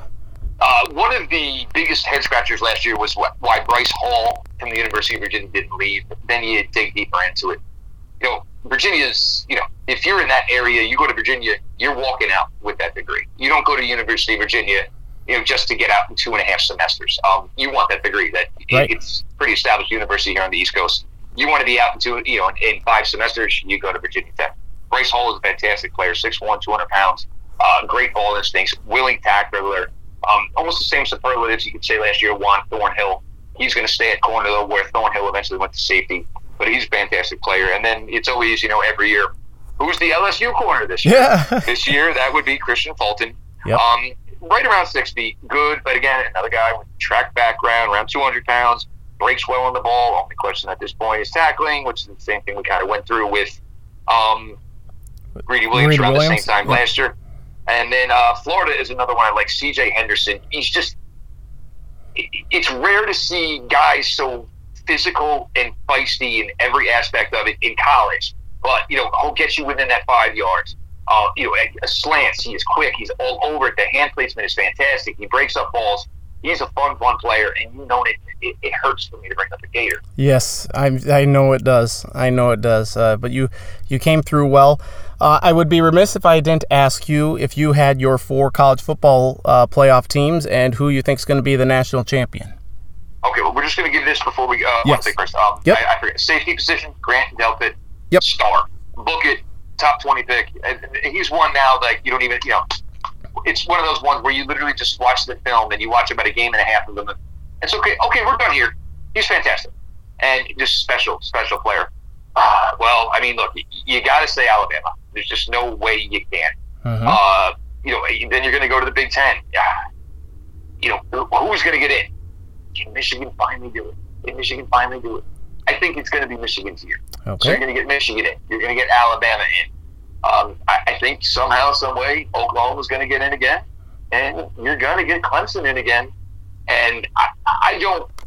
I think this year, Alabama thinks they may be there, but I don't know. And I'm not betting against Trevor Lawrence. Trevor Lawrence is it's ridiculous. And other than looking at Trevor Lawrence's face and saying, "Okay, he looks like he's 19 years old," you watch him play, it, it, it, and you literally think that he stole somebody's birth certificate, social security, stolen ID, because I, I don't think I've and it's it's been a long time since I've seen a guy that polished competing at the collegiate level. So if Clemson has Trevor Lawrence for every game this year and gets to that playoff, I don't see anybody beating him. And the other thing is the kid just has absolute ice water Yes. nothing is big. He just goes out there and plays. And everybody thought they were going to lose by 20 last year. And he went out there and just dropped dime after dime. And if you still, and he's got two more years with Ross, good luck. I- good luck anybody else. There's going to be no more sure thing than in a couple years when he's eligible for the draft that he's going to go number one. No, no other way around it. There's no sure thing in an NFL draft. At least not what I've seen. Not from this quarterback. And guess where that draft is? Uh, is that going to be uh, where? It'll be in Cleveland, Ohio. Cleveland, Ohio. Yeah, I was gonna, I was gonna say Canton for a second, but I think that's a, is that a split bid with them? Well, and then- then everything's really going to go on in Cleveland. You know they're going to find a way to incorporate the Hall of Yes. Fame, obviously, with the proximity to it there. Yep. So Baker Mayfield can come out with the Lombardi Trophy, get the crowd all excited, and Trevor Lawrence can go get introduced as the number one pick in the draft. Just don't. I've already drawn this scenario up. just don't have that uh, Super Bowl win come against the Vikings. I've had enough heartbreak. Hopefully Kirk, Kirk Cousins will have something. Yeah, yep. We'll hope for this year anyway. Well, hey, hey Jeff, I always appreciate the time. Uh, enjoy the football season. It's great that football's here, and I'll be talking to you down the road. Uh, enjoy the fall, my friend. You got it, Nathan. Anytime, man. Just give me a shout, pal. Sounds good. Good luck to your Browns this year. Thank you, sir. Go Vikes. Thank you. Thanks, Jeff. Jeff Lloyd II, Locked On Browns podcast. Great stuff as always. Uh, listen to his podcast. It's fantastic. Even if you're not a Browns fan, you could get a whole bunch of. Look at the names he just dropped on us in that in that 20 minutes. It's fantastic. It's great stuff. He's the real deal. Love having him on. Love talking draft with him. Love talking football. He's just awesome. We'll continue talking college football here on the on the very long marathon edition of the college football season preview podcast here of the Sports Block podcast. Charlie Hildebrand coming back next to talk Big Ten, Big Twelve, and make his college football playoff picks. It's all coming up here, and we'll we'll try and get Travis Kriens in as well. It's all coming up here. Sports Block podcast, college football season preview special edition. All right, we continue here on the Sports Block podcast and our college football season preview here. And Charlie Hildebrand is kind enough to rejoin me here on the podcast. Charlie, uh, we went over the Big 12 or uh, the ACC, the Pac 12, and the SEC. We're going to go into the Big 12 and the Big 10. You ready for that? I am ready for it. Fantastic. Let's start in the Big 12. Uh, feels like it's a two horse race here. It's Texas, Oklahoma, and everyone else. I know I have probably grossly mismanaged uh, my records here with this conference, but don't you think it really all just boils down to Texas and Oklahoma? With what we know, you're probably right. This is sort of a dark horse pick, and it's not who I'm picking to actually win the Big 12, but it's worth noting Iowa State's been pretty good and it looks like you know they've got a quarterback back for the second straight year who was really good as a freshman last year. I it's it, it, would be incredibly difficult, but I think there's it's possible Iowa State could. I, I don't think they're going to win the conference, but you get into the top two and play in the conference title. I I was on them for the longest time last year after I saw them in the bowl game. But then David Montgomery declared, and then you know Hakeem Butler, you know their running back wide receiver combo. That you mean do that, lose those two. That's tough. But uh, they've got the, the true freshman quarterbacks back now, and, and obviously Matt Camp is back head coach. Right, and those are two big things. Uh, obviously, those are two important pieces: the quarterback and the coach. But I just feel like when you lose the position players that they do in the running back of the wide receiver, Montgomery and, and Butler, those are two highly impactful players. I, I will be very curious to see what they have to replace them with. I don't think it's they're going to get to that same production level. I would be very sh- very surprised and shocked if they were. I think they may be able to more or less replace Montgomery at running back. I think it's going to be harder to replace Hakeem Butler. Mm-hmm. I would agree with that. Uh, West Virginia, new quarterback, no more Will Grier. I don't even know who their quarterback is. New coach too. Uh, what's his name? Uh, Dana Holgorsen. Dana Holgorsen left to go to Houston, which yeah. is weird, leaving leaving a Power Five school to go to a Group of Five school, but that's what happened. Yeah, that that is very true. So West Virginia probably a down year for them. Uh, a guy we're very familiar with, Chris Klieman, the you know former head coach of the North Dakota State University Bison and the seven-time national champions. oh, oh, oh, buck the Bison. Anyway, um, he's now coaching Kansas State, so we see no more Bill Snyder. Les Miles is at Kansas, so Kansas is, if for no other reason, interesting at least to see what the coach is going to do. Uh, and then of course you have uh, Gundy, Mike Gundy there at Oklahoma State. He never leaves. Uh, Texas Tech, a new head coach. No more Cliff Kingsbury, uh, the the handsome devil that he is. Uh, so the Big Twelve, there's a lot of change with it, and I think that's why everyone's solely kind of focused on Texas and Oklahoma running the Big Twelve. Yeah, which I mean, there's easily the two most successful, not just over the last 20 years, but over the last 100 years of college football. And yeah, I mean, I, I think ultimately, like last year, that's going to come down to those two again. Jalen Hurts is the quarterback at Oklahoma. Uh, it's no longer. Uh, I mean, he used to be the quarterback at Alabama, of course, and now Tua Tagovailoa is at Alabama. Uh, he's got that reign, uh, the rightful starting job there. Uh, we've seen Yeah, I mean, no big shoes to fill or anything. No. Just back-to-back Heisman Trophy winners and first-round draft picks that led teams to conference titles and the playoffs. and I not ju- not yeah, just I mean, first no round. pressure at all. No, not just a first round pick, but the number one overall pick here. So it's clearly it's it's clear that Oklahoma head coach Lincoln Riley knows what he's doing. Um, with that being said, I don't anticipate seeing Jalen Hurts be able to play like Kyler Murray and like Baker Mayfield based on what we've seen at Alabama. But then again, he will get to face some of the weakest defense that he's ever seen uh, compared to the SEC. So I, I do wonder how he's going to do. I, I'm just very baffled by Oklahoma. I'm very curious to see how they all how that all pans out. Yeah, I mean, I, I think he'll be able to throw it okay, but I think it's safe to say he's not going to have the ridiculous passing stats that Baker Murray and then or Baker Mayfield and then Kyler Murray had. You could combine them too. I mean, you may as well at this point. yeah, yeah. Now I he, he's not as fast as Kyler Murray, but he's he's a heck of a lot bigger than either of those two quarterbacks. So Mm-hmm. you know, I think they'll probably run him a fair amount. And, and when I say he's not as good of a passer, I mean I think he's still, still a solid passer. Yep. and will run the Oklahoma offense pretty well and be good. But I think it's there's going to be more quarterback runs this year than the last few. Yeah, I would agree with that. Uh, I, I, I mean, I think that is if we're gonna if we would talk about the top five questions surrounding the college football season, I just think that's really high up there. Is what is Jalen Hurts going to be able to do in this Oklahoma offense, or what is Lincoln Riley going to be able to get Jalen Hurts to do to kind of replicate the success that he's had with his last two quarterbacks, Baker Mayfield and Yeah, I mean, Murray? if we're just talking about not even individual stuff, just team accolades to win the conference and make it to the playoffs for the third straight year, I mean, that's an incredibly high bar to clear. And I, I'm, I think they can do it. We'll see if they do or not. It'll be, uh, it'll, it'll be difficult though.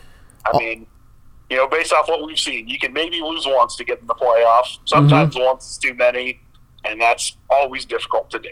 Absolutely. And then you look down in Austin, all eyes on Texas, uh, and Matthew McConaughey. Uh, I'm sorry. Uh, uh, but you have. Uh, I give you horns down to that comment. but I don't want the Big thank- 12 to flag you know what? Okay, so before we get into Texas, let's talk about that. The Big 12 is being very petty with this, don't you think? I mean, it's almost like they're like, oh no, we don't want to upset Texas because they might leave us but with this stupid horns down thing. This is just stupid, right? Teams should be able It to do the horns down I want- thing.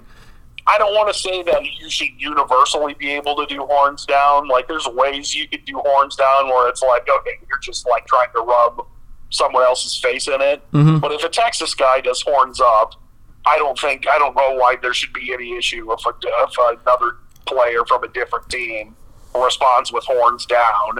I mean, I think it's better to do that than like flip them off. I mean, we kind of So- see the Bison kind of do that horns up deal and stuff. Do you think the Missouri Valley, you know, if South Dakota State or Indiana State, Missouri State would, you know, do the horns down deal that the Missouri Valley would be like, oh my God, we, we got to put an end to this here.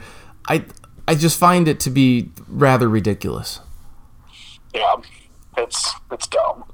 Uh, but Texas does return Ehlinger back at quarterback. I'm blanking on the the head coach now, but he used to coach at Tom Houston. Herman. Tom Herman, thank you. Yep, he was Best at Ohio friend State. of uh, former Ohio State receivers coach Zach Smith. Oh boy, that's dragging really. some Turns out those two don't like each other, and but yeah, dragging some uh, some bad names through the mud here. But uh, Yeah. a lot of people like Texas, and rightfully so. I'm one of them. I think they are poised for big things this year. What they have to get by though, it's funny that how they ended up being pretty good. You know, I think they they won ten or eleven games last year. I know they beat uh, Georgia in the Sugar Bowl. Mm. spanked them. Yeah, Open, lost to Maryland early in the year. Things didn't look great then, but Right. they really uh, circled the wagons after that. and we mentioned earlier. I mean, they beat both Oklahoma and Georgia last year. I mean, there's not a lot of teams that can say they beat two teams of that caliber, especially outside of Alabama and Clemson. Absolutely.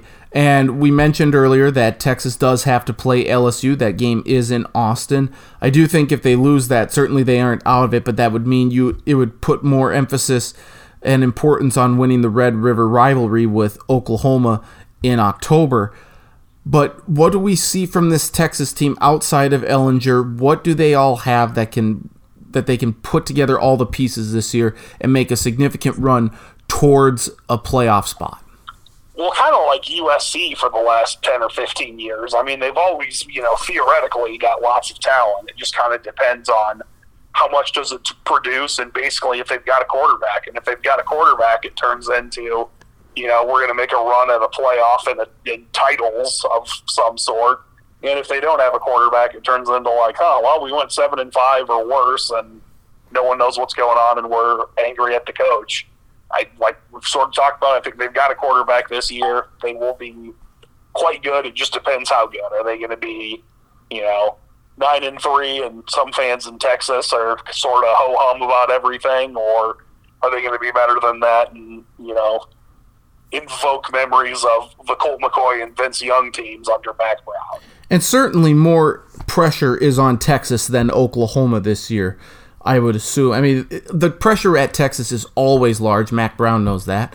Um, I mean, probably, Charlie Strong but I knows mean, that. it's also worth noting, you know, Texas hasn't won back-to-back Heisman trophies, where you know that also elevates everyone. I mean, if if Oklahoma went nine and three, they certainly wouldn't fire Lincoln Riley or anything, but I think there would be a lot of people who would be pretty upset without the season playing. and that that was going to be my question is that with Oklahoma's recent success over you know the last couple of years with Lincoln Riley, have they uh, they rose to that almost that Texas level of scrutiny within their fan base where they that expectation level is going to be something that maybe they can't sustain long term.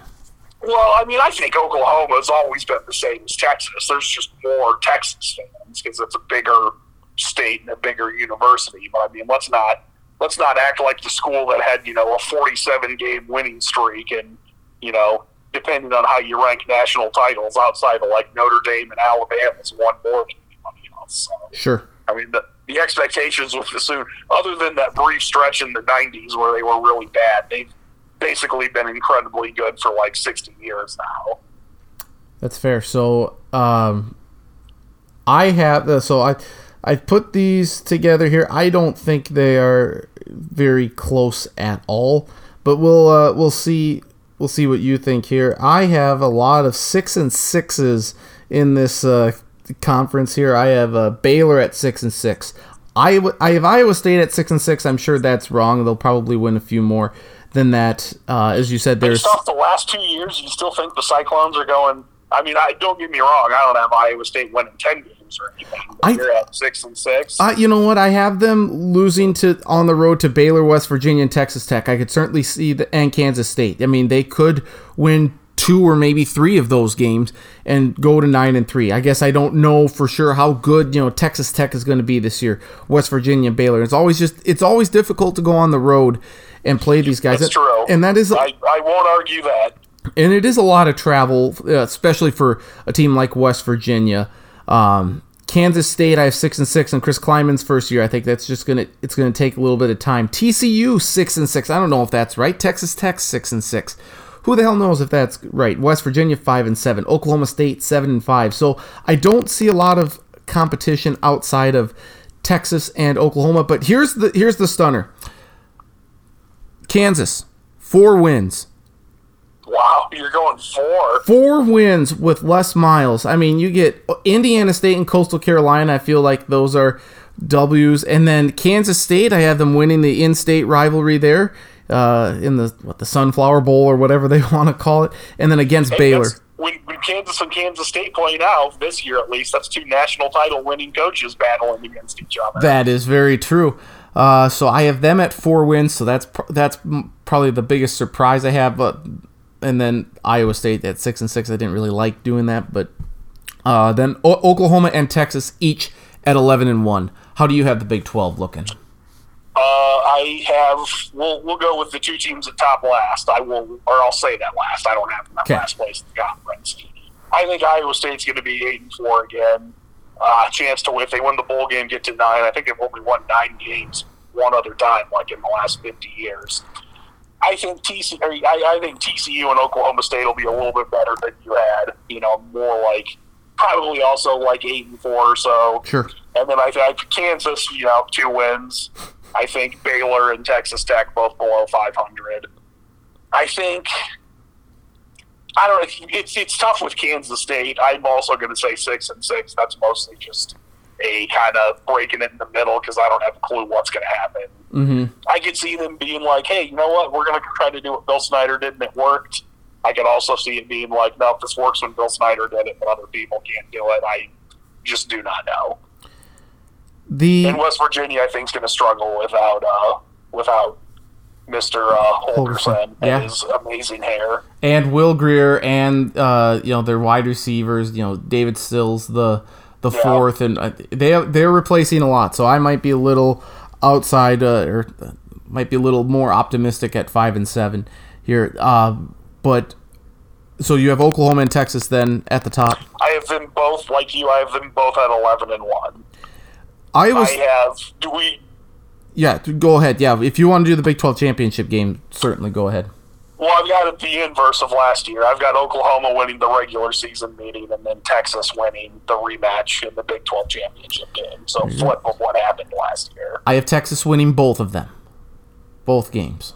That could also happen. So- I could see that. The the one question I was going to ask you regarding Matt Campbell and Iowa State is if he goes eight and four and wins a bowl game, goes nine and four, or maybe he won't even be at the bowl game by that point. What is the the likelihood that Matt Campbell that this is his last year at Iowa State?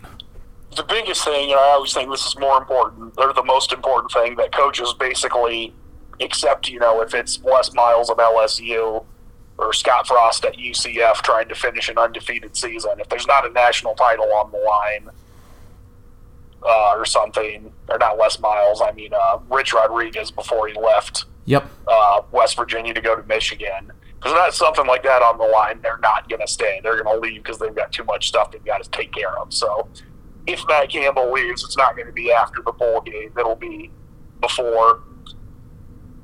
It's tough because people always, you know, the coaches always say, we love this and we're going to be here for the long haul and then take better jobs. That happens all the time. and It's mm-hmm. tough to fault them for it.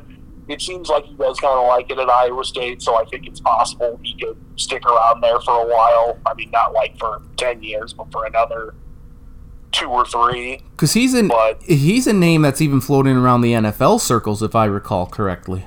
Yeah, and the other thing too is we just don't know what jobs are going to be open. I mean, it's quite Right. possible USC will be open Yep. at the end of the year, but outside of that, I mean, there aren't a lot of jobs that I mean, maybe Auburn, No but there offense. aren't a lot that you can look at and be like, oh, this is a great, you know, top ten job that is probably going to be open because the coach is going to get fired. No offense. and I don't think Matt Campbell would work at USC. I think he's more of a grit and grind guy. I was just gonna say, no offense to Matt Campbell, but I can't imagine uh, Schottenkirk and folk being ecstatic if USC were to hire him.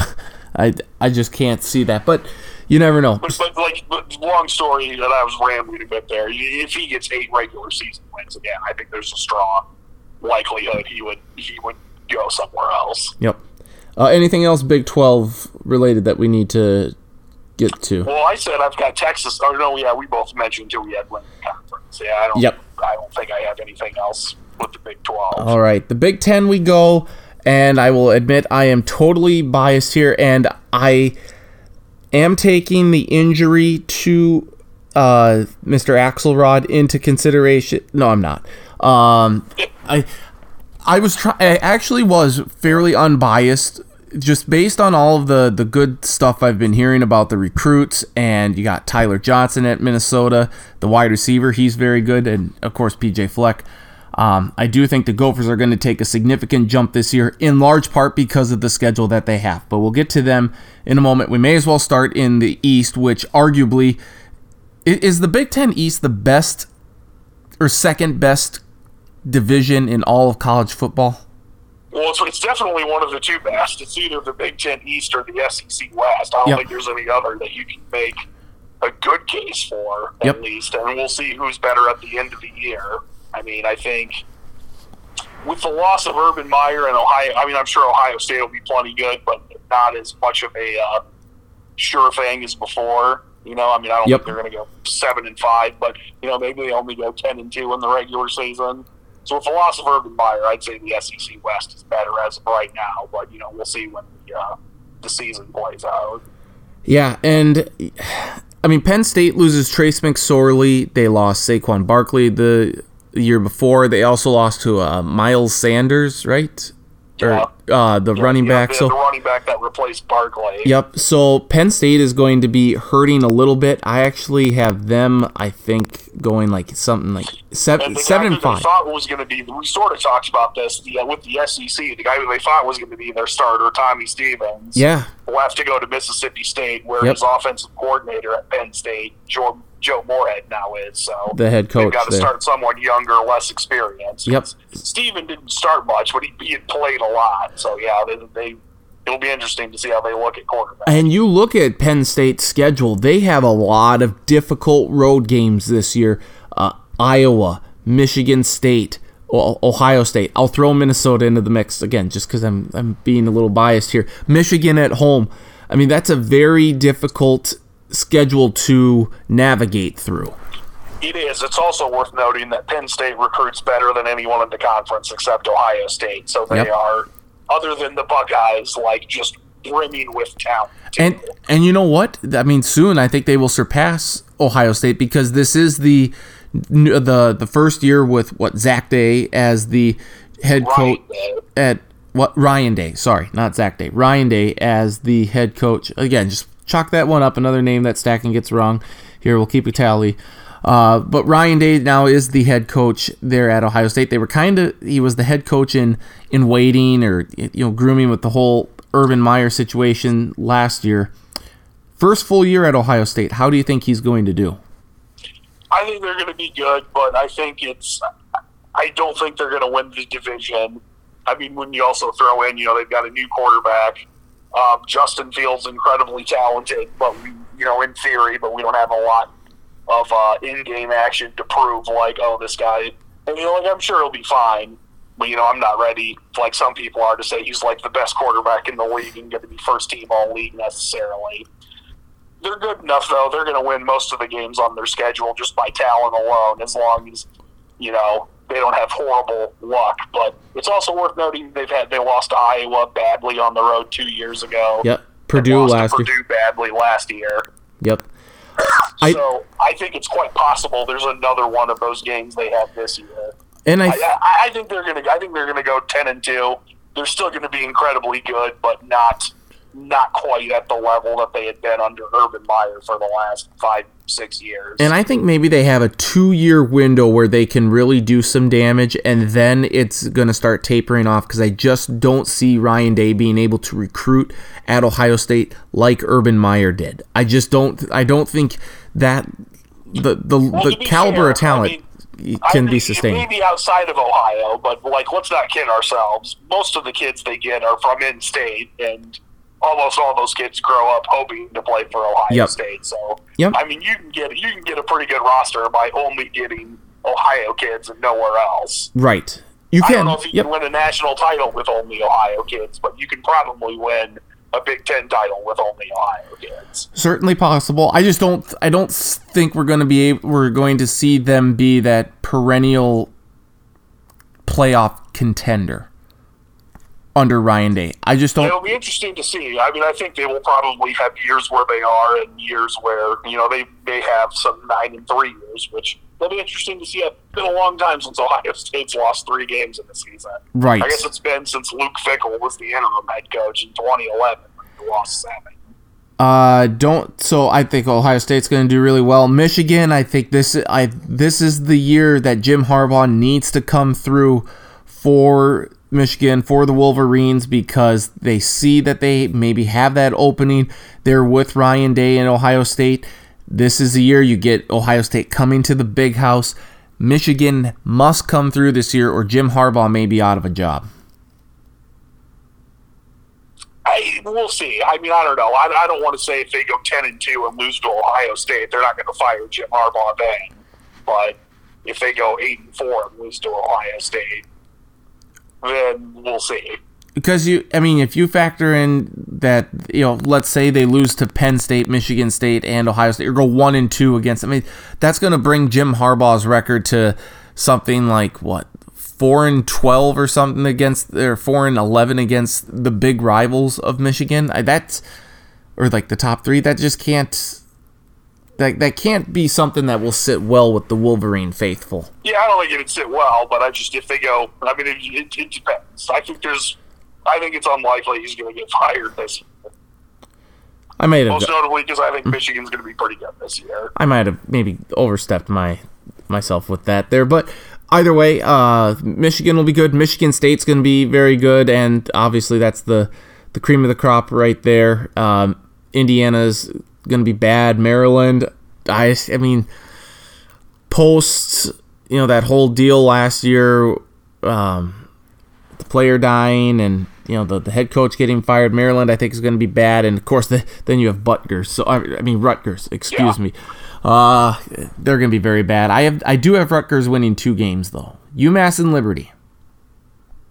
I don't think they're going to, if they win any outside of those, it'll be a surprise. Yeah, It will. It will definitely be a surprise. Uh, so Big Ten East, what do you have? I I think Ohio State. I think Ohio State and Penn State are both going to be ten and two. I think Michigan's going to be eleven and one. I think they're going to lose to Ohio State, Oh which is going to be incredibly frustrating. But it's going to be the only regular season game they lose. I have Ohio State at eleven and one. I have Michigan at ten and two. Michigan State at nine and three. Penn State at seven and five. Like I say, I don't really like it. You know, like as you said, they recruit very well. Yeah, Uh, mine's more just sort of like Ohio State that they're going to be talented enough that they can beat most of the teams on their schedule. And then uh, at the bottom, Maryland, Indiana, and Rutgers. So doesn't really matter too much there. I think Maryland may be able to win somewhere between like four and six games, depending on some breaks. I don't think Indiana and Rutgers are. I think Maryland's got a chance to go to a bowl game. I don't think the other two are going to. I would agree with you there. Uh, the Big Ten West. This is where it gets really interesting because this arguably is one one of the most interesting and intriguing divisions in all of college football this year. Just be, Probably the most wide open. I Yes. think other than Illinois, I we can probably agree Illinois is not going to win the division. Correct. I think you could make a case any of the other six teams will. yep. You maybe have you maybe would have to convince me a little bit harder with Purdue? Purdue and Northwestern. Mhm. I don't think Northwestern can do it two years in a row, especially after they lose their quarterback. Yep. But you can make a case for it because they did last year, and then you get into you know Iowa, Wisconsin, Minnesota, and Nebraska. I think you could like you can make not just like yeah, I mean it could happen, but like make like good cases for any of those four. Iowa loses both their top tight ends from last year, so that's something to consider. Wisconsin, I think, is maybe kind of on a downward trend here. Uh, They had their worst year last year in a while. yeah, I And mean, it wasn't because their offense was bad. They were great at running the ball, but they weren't good at throwing it, and they weren't nearly as good on defense. and they had. still have Jonathan Taylor. He is a uh, Heisman Trophy candidate, so we can't discount Wisconsin by any means. Um, you know, the, Purdue had the whole. Um, I, I don't know. Just last year with with it was Tyler Trent, right? No, Yeah, that was the name of the, was the Tyler Purdue Trent- fan. yes, I yep, don't the super a fan. student or just a fan, but yeah, that was his name. Yep. Uh, I mean, he was the one with the with the cancer and stuff, and unfortunately, he has since passed away. Stuff, but he was a source of inspiration for that team. I don't know if you know. I, I just don't know with everything going on if, in the conference or in the, in this division if Purdue is really up for it. So I think it really comes down to three teams. Um, Well, with Purdue, it's it's more of a it's their coach that people like the coach and Yes. think he's a great offensive mind. But, Yep. And they got the, and that I like it on uh, Rondale Moore. I think the the freshman, the tiny slot explosive guy. okay. Yep. Um, But yeah, but, but yeah, Purdue not as likely as other teams to win the division. so Minnesota, Nebraska, Wisconsin, and Iowa. I think it's it's really essentially just going to be those four teams there. Um, and when it's all said and done, I think you're going to. S- I'd let, okay, let's let's talk about Nebraska for. Or do you want to talk about Nebraska more in depth first, or Minnesota? It is your show. We can do it however you want. You are you are the guest. You are the resident college football All right, expert. we so do, we're going to do your gophers first. Okay. If you want, if you think Minnesota's going to win the division, it's because Yep. you like that they're in year three under PJ Fleck. Yep. They improved in year two, Yep. especially at the end of the year where they looked strong. Yep. And then year three, I think they've got the most, easily the most returning starters in the division. Yep. Probably in the conference. I don't know about the whole country or not, but they've got a boatload of guys back with experience. Ah, That's well done. Well done with the boatload thing of rowing the boat. Didn't even plan that. That was just a happy accident. I mean, you combine that with what you said. They've got. I, I don't remember who. are- I, I know they have an easier schedule. Who are their cross division? Uh, they have. Games. I mean, it. They have Rutger. They're at Rutgers. They get Maryland at home. Um, I think those are the only two. I mean, they don't have to play Michigan, Michigan State, Penn State, or Ohio State.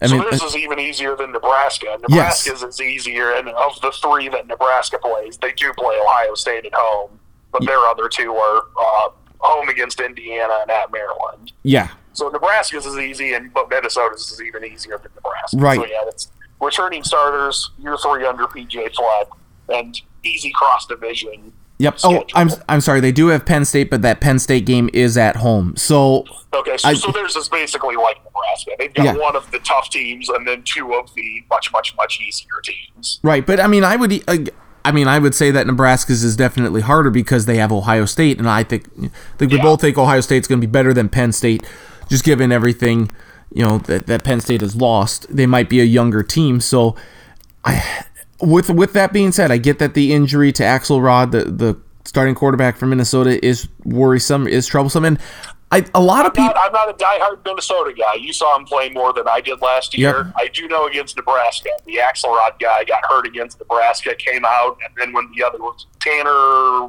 Morgan, Mangan, what's Yep. his name? I think Morgan. when he came in, he played much much better than the other guy. So I, I now you don't want to do like a one player, a one No. game eval, and be like, "Wow, he was good in this game. That means he's better always." Right. But in, in the one game I saw the most of Minnesota, he looked pretty good. and I'm super. I, I I I know I'm not super fan Marcus Traxler here, but I am.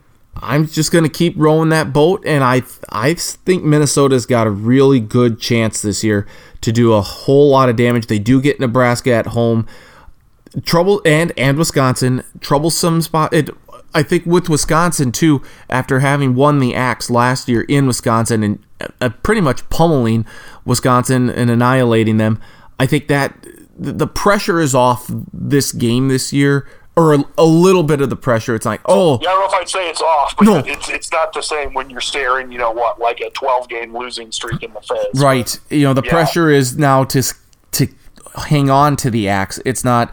Oh my gosh, we haven't won this for over a decade. There is more pressure on Wisconsin now trying to get it back. Yes. Yep, and to avoid that embarrassment. But those two games are at home. The two toughest games are going to be at Iowa, which happens to be on my birthday. So of course they're going to lose because why would why would some uh, Floyd team? Rosedale. Yeah, and then at Northwestern, but I don't think Northwestern's going to be all that incredibly difficult. So I think it doesn't necessarily mean that they're the best team, but the schedule really, I think, favors Minnesota to be that surprise team and come out of the Big Ten West.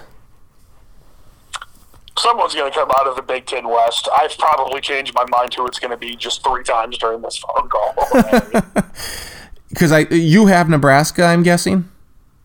I do not have Nebraska, but Really? you want me to, to talk about Nebraska? Yes, yes. The reasons why you could be, the reasons you could make a good case for Nebraska are sort of like PJ Fleck. It's that it's year two under Scott Frost, and it was year two where they took the huge jump at Central Florida. Mm-hmm. Uh, Nebraska, with all their problems and going four and eight last year. Although, side note, if they wouldn't have had the first game of the year against Akron canceled because of the rain and would have won that first one, I would have liked to have seen how the rest of the season would have played out. Yep. I mean, I don't think they would have won 10 games, but I think they maybe could have gotten a little more momentum and won like six. Right. But Scott Frost in year two, and that their offense generally was good last year. It should be even better this year with Adrian Martinez in his second year as the starter. And he's a I think- potential Heisman Trophy candidate as well, isn't he? If we are, yeah, if we are ready, he is a candidate. I don't think he's going to win it this year, but I think Right. he's going to have a pretty good year. I think he's easily the best quarterback in the division, probably the best quarterback in the conference, at least off Mm-hmm. stuff you could prove. I mean, Yep. if you want to say Justin Fields at Ohio State has more talent, he he may, but he's not proven it to the same degree. Yeah. And then the other thing is just like Minnesota, they've got the right schedule to do it. I know a lot of the years Wisconsin has won the division, they have had incredibly light cross division schedules. For Nebraska, they do play Ohio State, but their other two are against Indiana and Maryland, which looks much better than last year when I think, uh, what was it last year? Nebraska had Michigan State, I think, right? Mich- they had Michigan, Michigan State, and Ohio State last year. Oh God, murders, murders, real, and they almost beat Ohio State last year, and I think that's, and they and they did beat Michigan State in Lincoln. and I, I and I think a And lot. that's the other thing is like Minnesota is that Nebraska started 0 and 6 of their last six games. They went 4 and 2. They lost by five, I think, to Ohio State, and they were and they were tied with Iowa, and Iowa made a field goal on the last play of the game. Right, and that game against Ohio State, which they nearly pulled the upset, I think that's why a lot of people are look they're looking back at that and saying this team has a ton of potential to be able to do that. And to your point about the schedule, home against Ohio State, home against Wisconsin, home against Iowa. So, uh, other than they have to go on the road to Minnesota, you're looking at those games. They get the top the what we presume to be the top teams in the Big Ten West, they're going to get them all at home outside of Minnesota. Yeah, since Nebraska joined the Big Ten, I think this is the easiest schedule they've ever had. There are some Nebraska conspiracy fans that think the Big Ten purposely gave them hard schedules because the Big Ten did not want Nebraska to do well. I think that's ludicrous. I think there maybe were times Nebraska had a hard schedule, not from any like conspiratorial thing. It was just more like, hey, look at this new toy we have. Let's have our good new toy play our good other toys. So, I mean, I think there were times it was tough early on because they wanted to see Nebraska play big games because that's good for the television. I think the six Rutgers fans would also scream conspiracy theory that uh, the Big Ten East is way too difficult for them to be in. Yeah. Yeah, well, you know what? If they were in the Big Ten West, they would probably they would still lose almost every game. Yeah, they yeah. Illinois. They would, but at least they'd, they'd maybe have a better shot, a slightly Yeah. better shot. Um, But I mean, I think Nebraska is going to be. I mean, they were better last year, even though the record wasn't any better than the year before. But I think they will be. They'll be better this year. It just depends how much better. It's if they, you know, top out at like seven and five, or if they really catch lightning in the bottle and go ten and two. The year two thing under Scott Frost, obviously we saw what he was able to do at Central Florida and turn that whole thing around.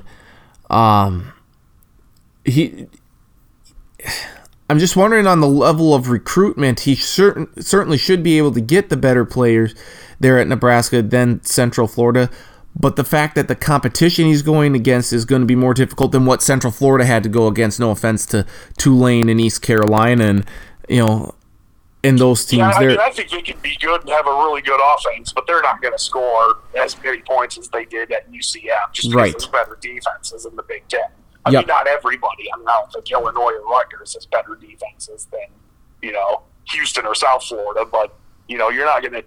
And not that you can't, but you're not going to consistently be like, "Hey, yeah, we scored 50 against Ohio State and Iowa and Wisconsin this year." Exactly. I guess that was going to be more my point is that he might have the better recruits than he would have had at UCF in year two, but it might not necessarily pan out to the, that same jump just because of the level of competition that he's going to have. Yeah, I mean they're going to be better, but I mean whether they, I think they went from six wins in year one to thirteen in year two. I don't think Nebraska's going to win eleven games, so I, I don't think they're going to have a seven win improvement. But I got them as like a weird, chaotic eight and four, where like they beat Ohio State at home and then turn around and lose to Northwestern the next week, and then the, their final three games are home against Wisconsin, at Maryland, home against Iowa. Yep. I think they're going to beat both Wisconsin and Iowa, but lose on the road at Maryland. Oh, like no. an all an all time trap sandwich game Yep. where it's like, oh, we're beat up, but we're glad we beat Wisconsin, and then, oh man, we lost to Maryland. And then maybe how do you get And up for that Iowa game? Minnesota and Purdue also, and just in like like you know struggling on the road and just very like, hey, we're better and we're learning how to win, but we've not truly learned how to win to win yet. Like every week, bring our A game. Any anything else that we need to talk about then regarding Purdue or Northwestern? Anything else in the Big Ten West before we get to our winner? Um, I think Wisconsin we probably talked about already. I think Yep. Iowa's going to be interesting. I mean, just because I mean they like any of them, I can see any of the four teams we talked about going seven and five, eight and 4 or Mhm. also going like ten and two. Yep. And if you are pro Iowa, you would say, or high on them, you'd say, you know, they've got their quarterback back. They lost some defensive linemen, but a lot of the guys who did not start, like the five star guy, AJ Epenesa, who's I think going to be a junior, is even better than the guy who played in front of him.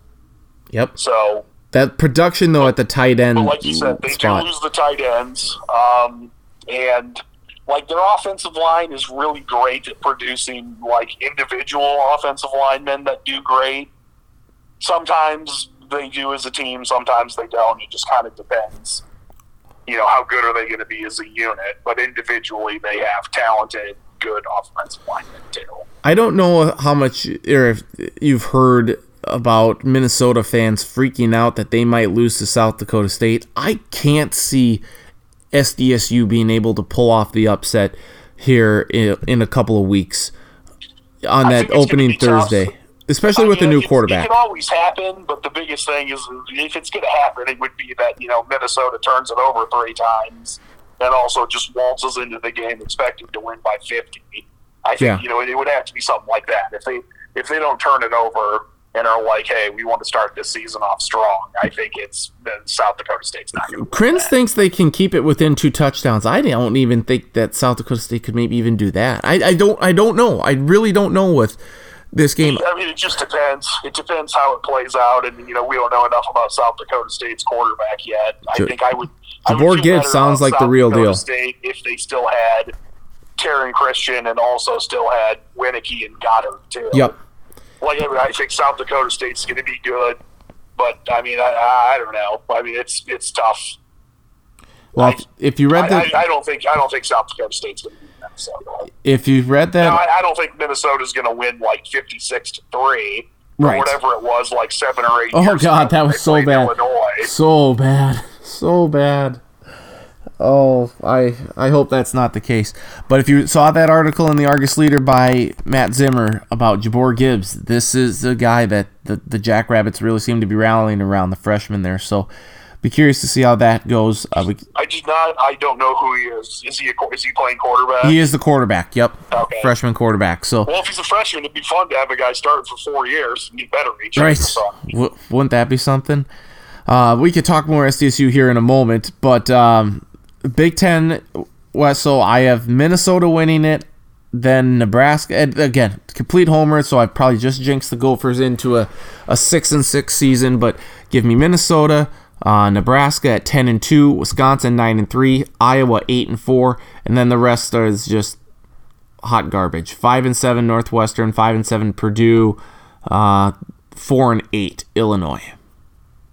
I really, uh, I would gladly take Nebraska not winning the division to go ten and two. I hope you're right with that one.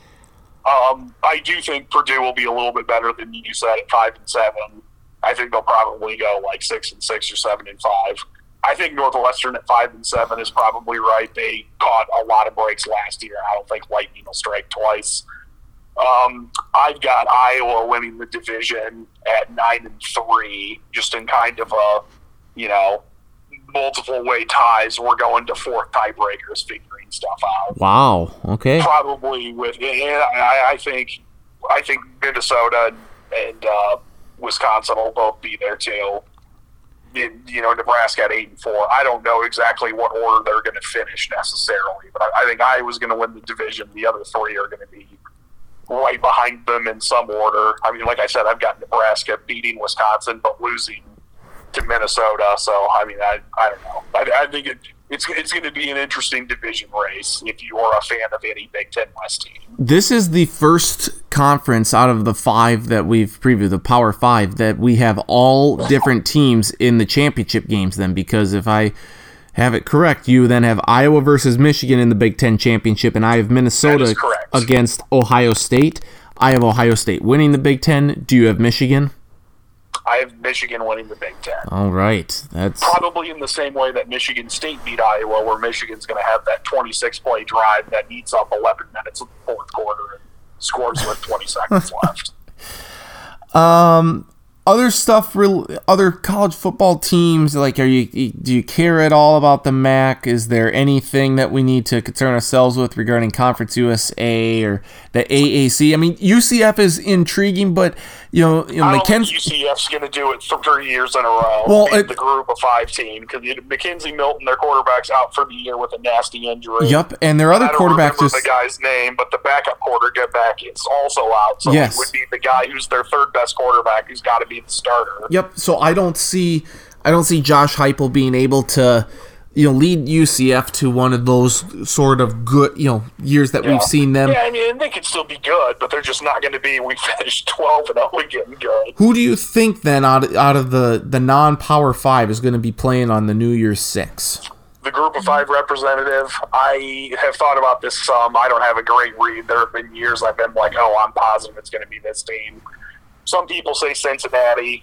Part of me is I just don't trust picking Cincinnati for whatever reason. Well, you shouldn't trust the gonna go with Bengals. I mean, the Bengals are always a little difficult to read. Yeah, true. Boise State's the choice. I think that's a that's a solid choice. I think that's the one I would go with as well. I think it would help them if they beat Florida State early, and Florida Mm-hmm. State had a good year. But but even if they don't, I just think that I don't think it's going to be an undefeated group of five team. And so you know you get Boise State. Maybe they beat Florida State. Maybe they don't. But the, you know like twelve and one, Boise State playing. I don't even remember which bowl game it is this year. That's the group of five one. It's frequently the Cotton Bowl, so I guess it's probably going to be the Cotton Bowl again. Um, Maybe against your Gophers after they uh, fall to Ohio State in the championship game. may, maybe, maybe you never know. Um, Notre Dame they have a far more difficult schedule this year, having to play at Georgia, at Michigan, um, at Stanford. They do get USC at home, but I mean, we don't think USC is going to be nothing special. Virginia Tech has to go there. Notre Dame certainly, I think, will be in the mix for a while, but I don't think they are a serious playoff contender this year. I think well, it depends how you look at it. I mean, I think they're serious in the ex- to the extent that I don't think they're going to be eliminated in the second week of October necessarily. But but they're not one of my playoff teams either. I don't think they're going to be able to kind of capture lightning in a bottle the second straight year. Navy I did. think they'll be good. They'll, they'll, there's a good chance they'll play in a New Year's Six bowl, but I don't think they're going to be you know twelve and zero or eleven and one. Navy was bad last year. I don't know how good they're going to be. Army has kind of take overtaken them, and they've really shined over the last couple of years. Do we think Army's going to be very good again?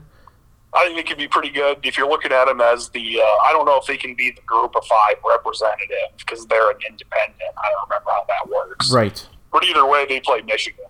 I mean, if you, if you think Army beats Michigan, they they could, and you know, more power to you. I think that would be quite the tall order, though.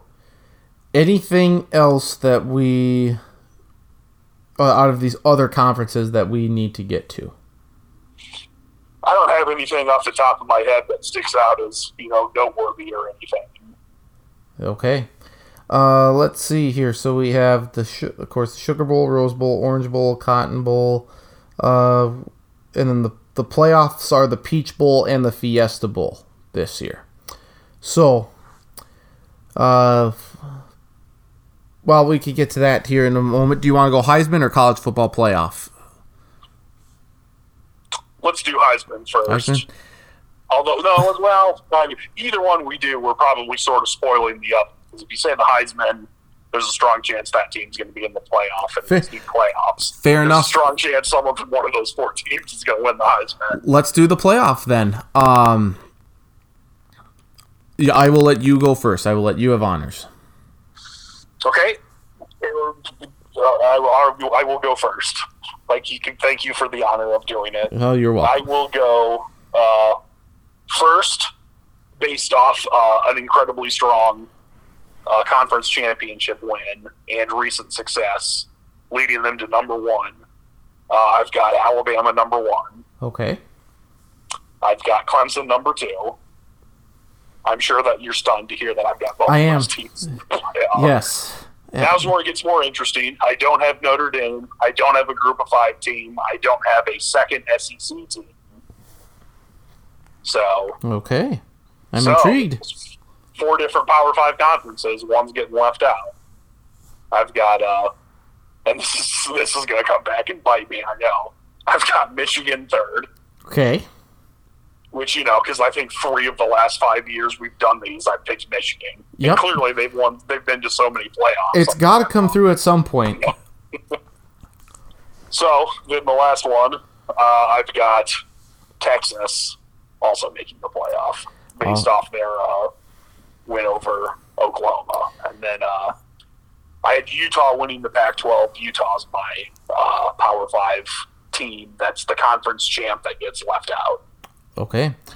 Uh, so orange is the new black. I have orange in there as well. I have Clemson number one. I have Alabama number two. I have Georgia number three. I really thought about picking Georgia earlier, but decided against it. And then I have Texas as well at number four, provided that they beat Oklahoma in the Big 12 championship game. The team that gets left out, I believe, will be You Ellis. would have two teams left Yeah. out because I, you've got two Ohio SEC State. teams. Yeah, I would have Ohio State being left out, and LSU would actually be right behind them as well because I have them going 11 1. I have a lot of teams going, uh, doing some crazy shit this year. But uh, I mean, it happens. It happened in 2007. That was one of the weirdest years ever. Yep. Yep. Uh, in the Pac 12, I guess I, I have Utah beating Washington to kind of make that a moot point. But should Washington win, I think that would be very, very interesting as well to see how that would all unfold. So, uh, national playoff, uh, I want to pick Georgia over Alabama. I really do. But until they beat them, I gotta go. I gotta go with another rematch. I'm going Clemson, Alabama, and uh, Clemson winning again. I mean, that, that makes sense. I've uh, let's see. So for mine, I've got I've got uh, Clemson and Michigan, which I wish I would have switched it now, so I could have had Alabama playing Michigan after Jim Harbaugh versus Nick Saban. But uh, with with Clemson and Michigan, I've got Clemson winning, and with Texas and Alabama, I've got Alabama winning. And then since we've gone those two teams playing the last four years, and it goes Alabama, then Clemson, then Alabama, then Clemson, I've got Alabama this year. Okay.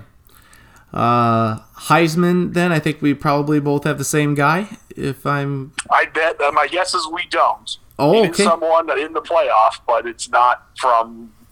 Uh, the, I don't. I've got it to a team that loses in the semifinals. okay, the, I don't. I mean, I have uh, I have Lawrence, quarterback from Clemson, winning the Heisman. Uh, he's so good. I don't Yeah. know if he's the front runner at number one or not. But I think Tua not. I mean, is. I- it's, it's he and Tua, I would imagine, are one and two going Yep. into the season. I think Tua is the the the leading candidate. Yeah, and I mean, I think that's a smart pick that it could definitely happen. I think it's just so many times the guy we think it's going to be, you know, Oh yeah, the favorite we never hold them wins. to too high of a standard, and then it's someone who comes like not completely out of nowhere, but someone who in September you're not talking about, them. and by the end of October it's oh my gosh, how about this guy? Yep, I uh, close. I have Sam Ehlinger from Texas winning the Heisman Trophy. Very good. Very well. We, we both have someone wearing orange, so that is Yeah, you are correct. That orange is the new black. So in the Sugar Bowl, then I would have LSU versus Oklahoma. Wo- I would have Georgia versus Oklahoma. Okay, I mean either way, I think those would both be good con uh, good games. They're good contests. Uh, the Rose Bowl, I would have.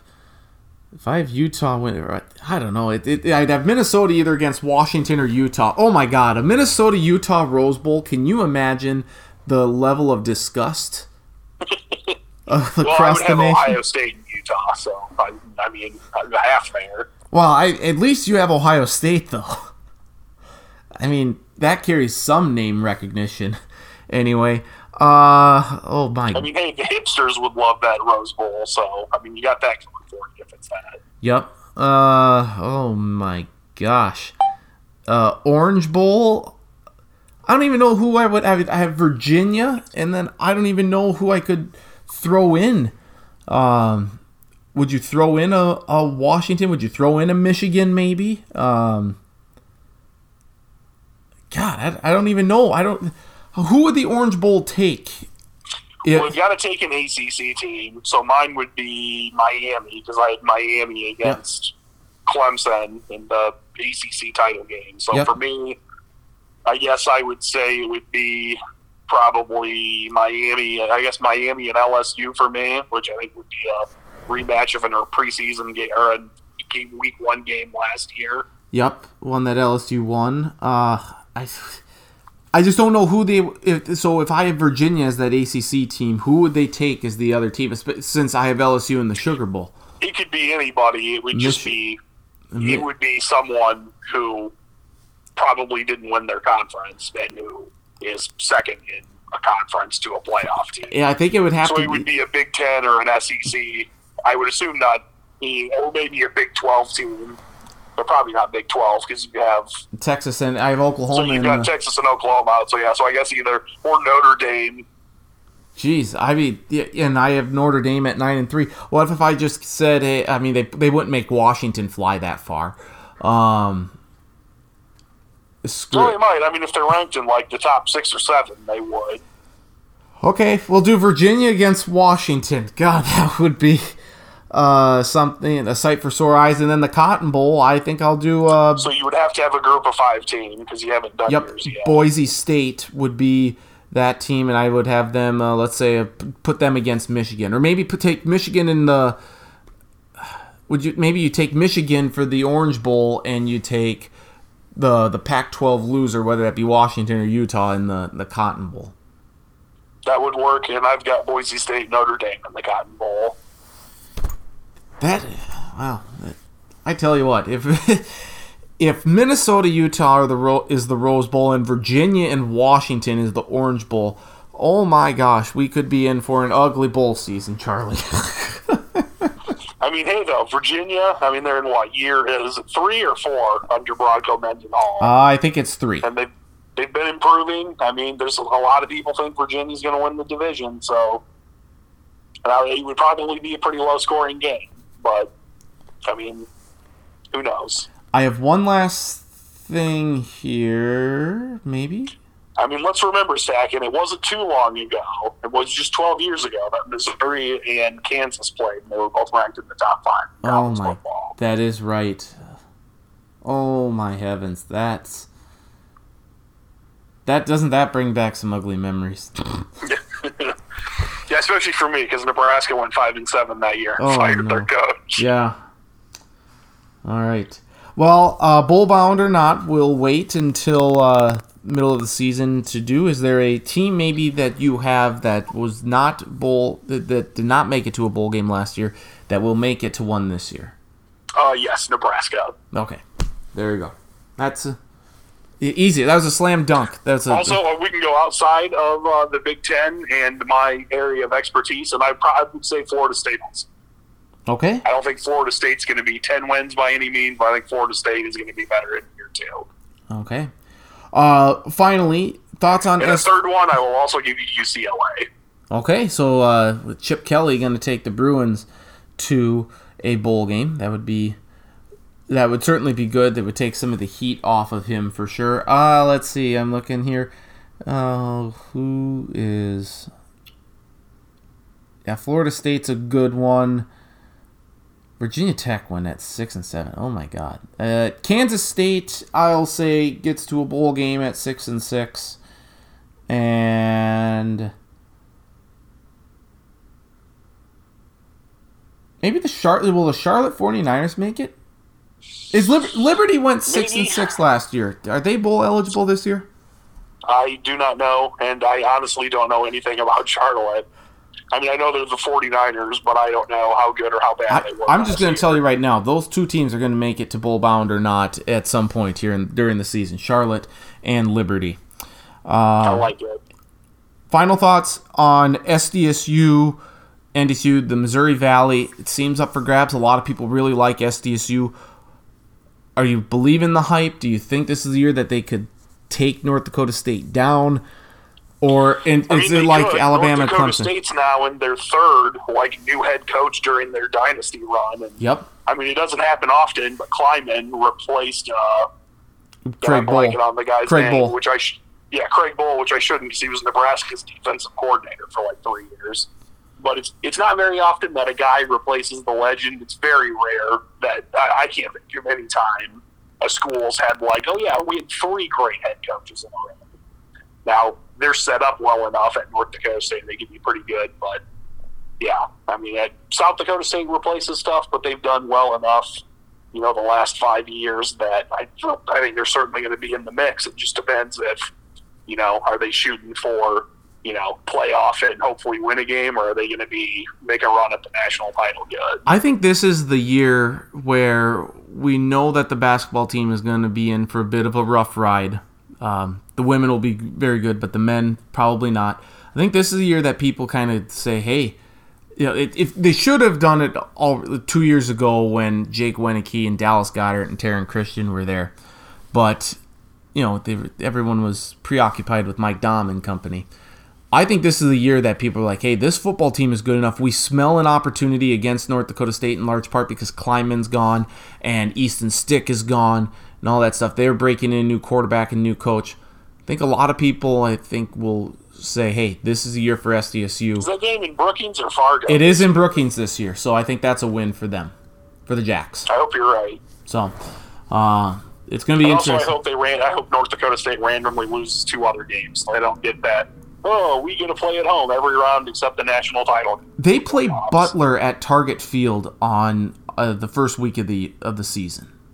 Very weird, um, That is weird. but uh, especially because they're playing Butler. I mean, Butler sucks. They ain't gonna do anything. Um, and they had to go to Delaware this year, so I assume Carson Wentz is gonna go to that game. I probably. It's gonna be. I don't know, but I feel confident that will be the closest he is to uh, his Bison from Philadelphia. Yes, uh, it's just gonna be a stone's throw away there for the Delaware Blue Hens. Um, so it'll be interesting. Uh, any other thoughts, my friend? Uh, the college football season very, very close upon us. I am so excited. And Saturday, or uh, I guess it's not this Saturday, a week from Saturday, and then the following Saturday can't get here soon enough. Very good. Well, Charlie, I appreciate your, the time you've given me here this week, and uh, um, I look forward to talking with you throughout the college football season. Uh, continued success there in Aberdeen, and uh, we'll talk to you next time from St. Cloud. I am looking forward to it. We've both come a long ways from where we were in uh, South Dakota State when we were doing this Y- stuff. yes, we have. All right. Thank you, my friend. Yep, have a good one, buddy. Charlie Hildebrand, kind enough to join us here. Uh, great stuff. That is, it is fantastic. Football talk call uh, with Charlie Hildebrand. This is a very long podcast, a long podcast, three four hours long podcast. Maybe. Eh, we're approaching it. We're approaching it. Um, thought I split up. No, it's a marathon, a college football marathon. And we will wrap it up next with Travis Kriens and get his thoughts on the college football season. Get his predictions.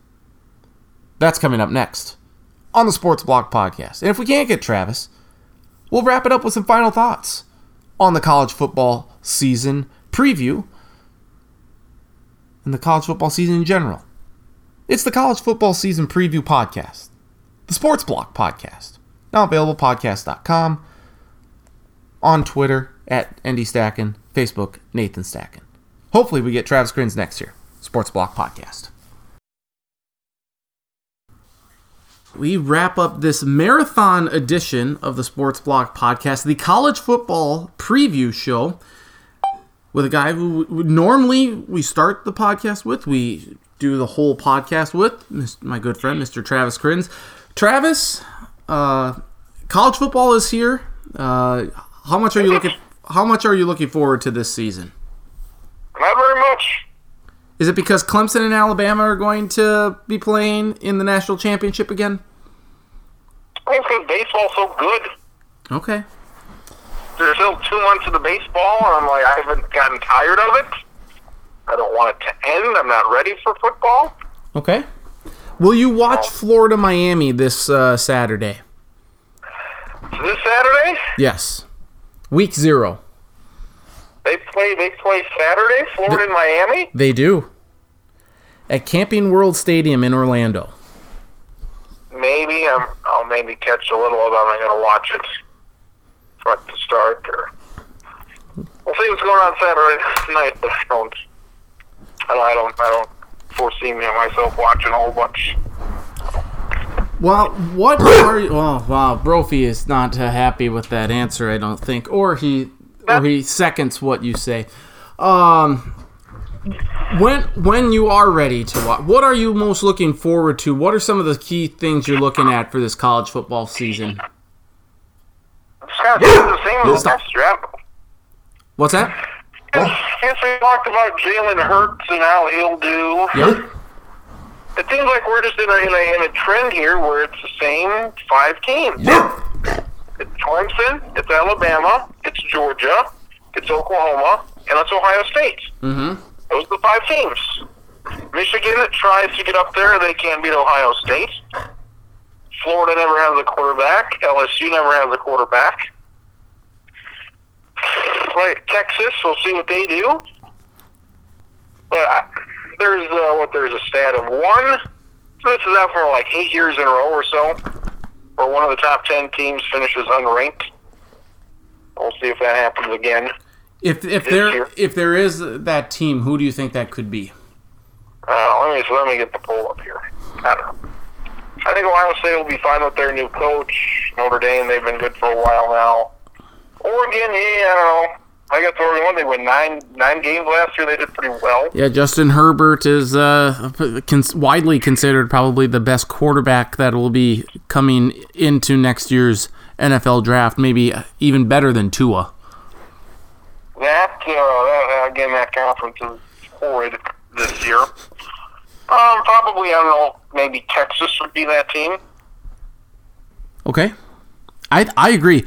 I really like Texas. Uh, Charlie and I have uh, talked at length about uh, Texas. Um, I have Texas in as one of my playoff teams. It, I think scares me a little bit here. Um, let's let's just go to the Big 12 then. Really, it's a two horse race between Oklahoma and Texas.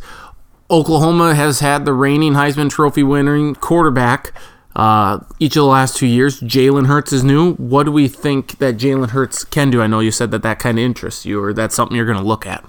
I think he'll be, you know, probably as good as Baker Mayfield or Kyler Murray, but I think he'll be, he'll be pretty great. You know, somebody that um, had to play backup at Alabama last year and was like every other average Alabama quarterback that they've had for the last ten years. So I think he'll light it up because of those defenses are terrible and Oklahoma's offense is great. So I think I think he'll do very well. And plus, the Big 12 defenses stink, so that's that's fantastic. Yeah, they're not, they're not good. Uh, so Big 12, who do you have as the conference winner? Who do you have in the, the championship game? Uh, probably Oklahoma and Texas. I'll say Texas beats them the first time. Oklahoma beats them the second time. All right. ACC, it's Clemson and then everyone else. At least that's how the, the Coastal Division might be uh, fairly intriguing this year. But uh, who do you? What are you looking at in the ACC? Who do you like in the the championship? Well, let's take a gander at the old ACC. What's the ACC got? Florida State's no good, apparently. Um, oh, Miami. People like Miami. New coach. Uh, I mean, that coastal division again. You can pick any one of five teams. It's year in and year out. It's just put a put a dartboard up at Believe it or not, Miami. I guess Miami. believe it or not, I don't have Virginia Tech going 11 and 1 this year. I have them going 8 and 4. Probably better. Probably a better, more reasonable deal. Yep. I would say. Uh, so you have Clemson winning the ACC, then I assume. Yeah, I think they'll, they'll do that just just fine. The the let's, you want to do the Big Ten next, the the Pac-12 or the SEC? The Big Ten. Big Ten. Um, here's uh, I know that the quarterback's injured. Completely biased here though, but I have Minnesota going 11-1. I have Ohio State going 11-1, and Michigan will uh, fall short. Um, so yeah, I'm a tad biased when it comes to this here, but You uh, know that's not to happen. I know it's not, but if you look, but go 11 and one. Kriens to pull a, 11 to pull a Woody Paige here. Look at the schedule. Minnesota gets to play. Rutgers and Rutgers and Maryland. They don't have to play Michigan, Michigan State, Penn State, Ohio State. They get Nebraska at home. They get Wisconsin at home. They're gonna go. They're gonna lose at Iowa. I fully uh, am aware of that and accept that. This is. I, I just I, I know I am like this is the one pick that I know is gonna not be right, Eight but and four. Go go eight and four. Eight and four is reasonable. Eight and four would be good. Eight and four would be respectable. Yes, and you know what? If they are, I will agree with that. But I, I don't know. There's just Like again, like their their schedule is always tough. The last four games are always tough. I don't think they win any of their last four. I don't think they beat Nebraska. Nebraska is if people like Nebraska. I don't know because it's Scott Frost, I guess. Yep. I don't know if they're going to beat SDSU. I don't know if they're going to be Fresno State. I'll say they're seven and five. I guess seven Okay. and five. Okay. Yeah. I mean, I would. Like uh, Wisconsin, they're beating Wisconsin. They're beating Yes. Penn State. Yes. Iowa. Penn, Penn State doesn't have Trace McSorley or or Miles like uh, Miles I Sanders know or anybody. I don't know. I don't know anybody that Minnesota has. uh, the uh, Tyler Johnson's a wide receiver. You probably should get uh, to know him. He he could do some good things. They have a good. Uh, he was a freshman running back last year. I can't pronounce his name at all, but sophomore this year he'll be good. Um, yeah, just I probably recommend they run the ball six times. That'd probably be a good idea. Yeah, that would probably be a good idea. Uh, is this the year that Michigan can finally get over the hump? Get can Jim Harbaugh get out of Ohio State's shadows and win the Big Ten? Probably not. I mean, last year was the year. They couldn't do it. They shouldn't fire him because Michigan. I don't know. yeah, They were really bad before he got there, and now they're really good. They can't beat uh, Ohio State. They have trouble against top ten teams. Well, everybody else does too. That's why they're top ten teams. So Mhm. I think they'll be just fine. They'll probably have you know one or two losses. They'll go to another big bowl game. They'll probably go to another uh, Power Five bowl game. So mean, you look at the Michigan schedule. Yeah, they uh, they should probably win ten games or so. So They get so no. somebody beats Ohio.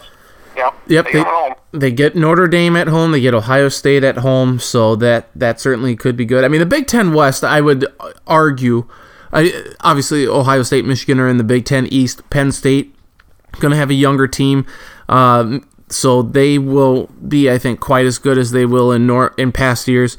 Michigan State, we know that uh, they'll be good, but that Big Ten West, apart from Illinois, you could make a, an argument not a great argument but you can make an argument for just about every other team in that in that division i would say between that and the SEC West those are the two most intriguing divisions this year in college football I don't think Minnesota, Purdue, or Illinois could win. I think the other four could. I think Wisconsin wins the West. Wisconsin wins the West okay uh, does that mean you have Wisconsin and Ohio State or Wisconsin Michigan Ohio State. Ohio State and Ohio State winning it Yes. I think Ohio State is going to do good this year, but I don't think they're going to be able to consistently keep the recruits coming in that Urban Meyer was. Not with the new head coach. Okay. It's reasonable. I think their schedule is very good. No, I but think they can I mean, beat up on a lot of folks here. Well, they got, uh, yeah, their schedule is pretty trash. So, I think do they play Army this year? That would be. Remember, Army almost beat Oklahoma. Was it last year? Maybe Army can be that uh, that team this year that can make Ohio State sweat. Believe that's who they We play. have Florida Atlantic and Cincinnati and Miami of Ohio. Oh, sorry. Never mind. They don't have Army this year. Indiana, they're at Nebraska. Yeah, it's Ohio State though. They'll be just fine. Uh, let's go Pac-12 because it's the the conference you hate the most. favorite. Your favorite. Uh, I mean, more. It's more because of the schedule, but I really like Washington this year. I think Oregon is probably top to bottom the most complete team in there, but their schedule's so gosh darn hard. You know, with road trips to USC and uh, you know they just have a very very difficult schedule this year and i mean washington apart from a road trip at a road game at stanford sets up pretty favorably for the huskies so it's not because i like them more i think it's i'm looking at the schedule and i think that really will benefit washington in the end to win the pac 12 north Why is Washington's schedule always terrible? i don't know i, I can't Why is it always terrible? because no one wants to fly to the great northwest Well, go then go somewhere else. Go play Iowa. Play a team. Play a Big Ten team. They got Eastern Washington, Hawaii, and BYU. Christ Almighty. Jeez. I mean, it's not good. That's for, that's for sure, and that's why I, I look and I'm like, you know, they Jake they're breaking in a new quarterback this year. No Jake Browning, but I don't know. I, again, Oregon's schedule is just so difficult um, that I gotta I gotta go Washington. I think the Pac-12 South is it's you know a three horse race between you know USC, Utah, and Arizona State. Mm-hmm. I mean, it'll be interesting to see what Chip Kelly can do in year two at UCLA. Uh, do you think the do you think he gets fired if he gets uh, a 500 No. or sub 500 record? No. I would. Okay, I think Clay Helton's going to get fired. so you do not like Urban Meyer. you don't- Urban Meyer's to coach. That's right. Oh, there- so that's the big uh, conspiracy that you have right now. That Urban Meyer next year will be the head coach of USC.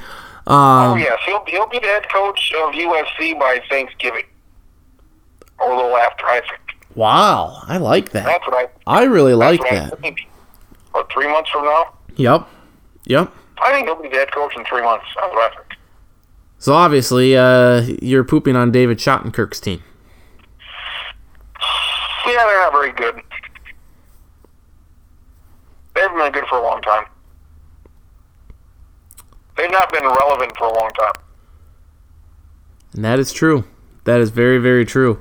So in the Pac, Utah's better. Yep. I think U- Utah. I think Utah's the best team in the South. Yep. The one thing that that I will be curious with Utah is they they had a kicker and a punter who were phenomenal last year and that were drafted actually in the NFL draft in, in April. I will be curious to see what Utah's special teams will be like. Will they be as potent as they were last year? I, I can't say that for sure. I like USC starts three and three. Really? They go six six. Let's see. USC six and six for USC. I think that. I mean that. I think that's certainly plausible. Uh, they It's no fault of his own, and it's just tough schedule, and they're not better than anybody else. They're like what the sixth best team in that conference. Oregon's better, Washington's better, Utah's better, Stanford's better. Yep. Like it just isn't. So Yeah. So Pac-12 championship. Who do you who do you have in there?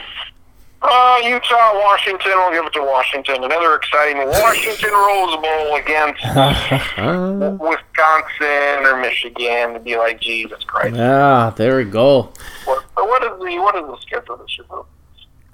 Oh, what did I, I looked that up earlier. Um, I believe it's the Fiesta Bowl and the uh, the Cotton Bowl that are the or the, the Peach Bowl that are the playing games or the, the the playoff games this year. Big ones. There we go. So yeah, Rose Bowl can have their terrible matchup with uh, seventh ranked Washington team versus the tenth ranked Wisconsin team. All right. There we go. SEC then uh, the final of the the Power Five. I I mean Tua and Alabama are so good. I I mean they're going to be great. Georgia's very good. A lot of people really like Georgia. Um, what what's and a lot of people like LSU and people maybe think Jimbo Fisher is going to take another leap with Texas A&M. So again, the SEC West is yeah, that's a very very difficult schedule they're going to have to go through. But uh, really, I think the the odds of a matchup being anything other than Alabama Georgia at the SEC championship game in Atlanta is slim. Yeah, I mean, uh, Alabama's schedule always easy. So they're another easy schedule. I I don't really see where they lose. I think they they run the table this year. Georgia, I think Georgia's probably undefeated too. So I think we got. I think I, I say we're going to have those two teams undefeated. Maybe, maybe number one versus number two, number two versus number three. I would say. I would say that's what I think is going to happen. I think you're going to have. think, uh, yeah, Yeah, go ahead. that's all I got. I think you're going to have a lot of teams this year, and I, I always seem to do this, and it never happens, but I think we're going to have a lot of teams this year have really good records, like Ohio State and LSU and Georgia, Alabama, Michigan. I think there's going to be a lot of teams that could make a justifiable argument. Even Washington. I have Washington going 11 1, even though I don't think they're that good. But I think you're going to have a lot of teams that will look when, you know, when the playoff gets fully unveiled and say, you know what, we deserve to be there. I think we say this every year. You know, we want the playoff to expand to at least eight teams. But this year, I feel, you know, just based on the records that I have for a lot of these teams, that it's again going to be one of those arguments. Again, LSU could go 11 1, only lost to Alabama if you know, they can beat Texas, and they aren't going to make it. Washington 11 1 win the Pac 12, they aren't going to make it. If it's if it's an undefeated Georgia against an undefeated Alabama or a one loss Alabama team, and Alabama wins, you're going to take Alabama and Georgia over those two. So I think there are going to be a lot of teams that are going to be very unhappy come uh, the day when the college football playoff is unveiled. Washington has to play somebody. So Right. They're out. Yep. Clemson, I mean, Clemson's the best. Alabama's the best. Georgia's very good. And Oklahoma and Ohio State. And those are my five teams that I think are there. So, Mm-hmm. yeah, we'll, we'll see what happens. Usually there might be one or two out at the most undefeated teams. And we'll see if there's a Central Florida that stays undefeated that gets into a, a big bowl game again. But I think it's just the same same old teams. Same Yeah. old teams. As, as we've had here for, for a while. I. Who's your Heisman Trophy winner? Oh shit. Uh, Trevor Lawrence, I'd say. Very good. You and I are right there. Lawrence. Trevor's the favorite. Uh, I believe Charlie picked uh, Ehlinger, the quarterback from Texas, as his goddamn. Heisman Trophy winner.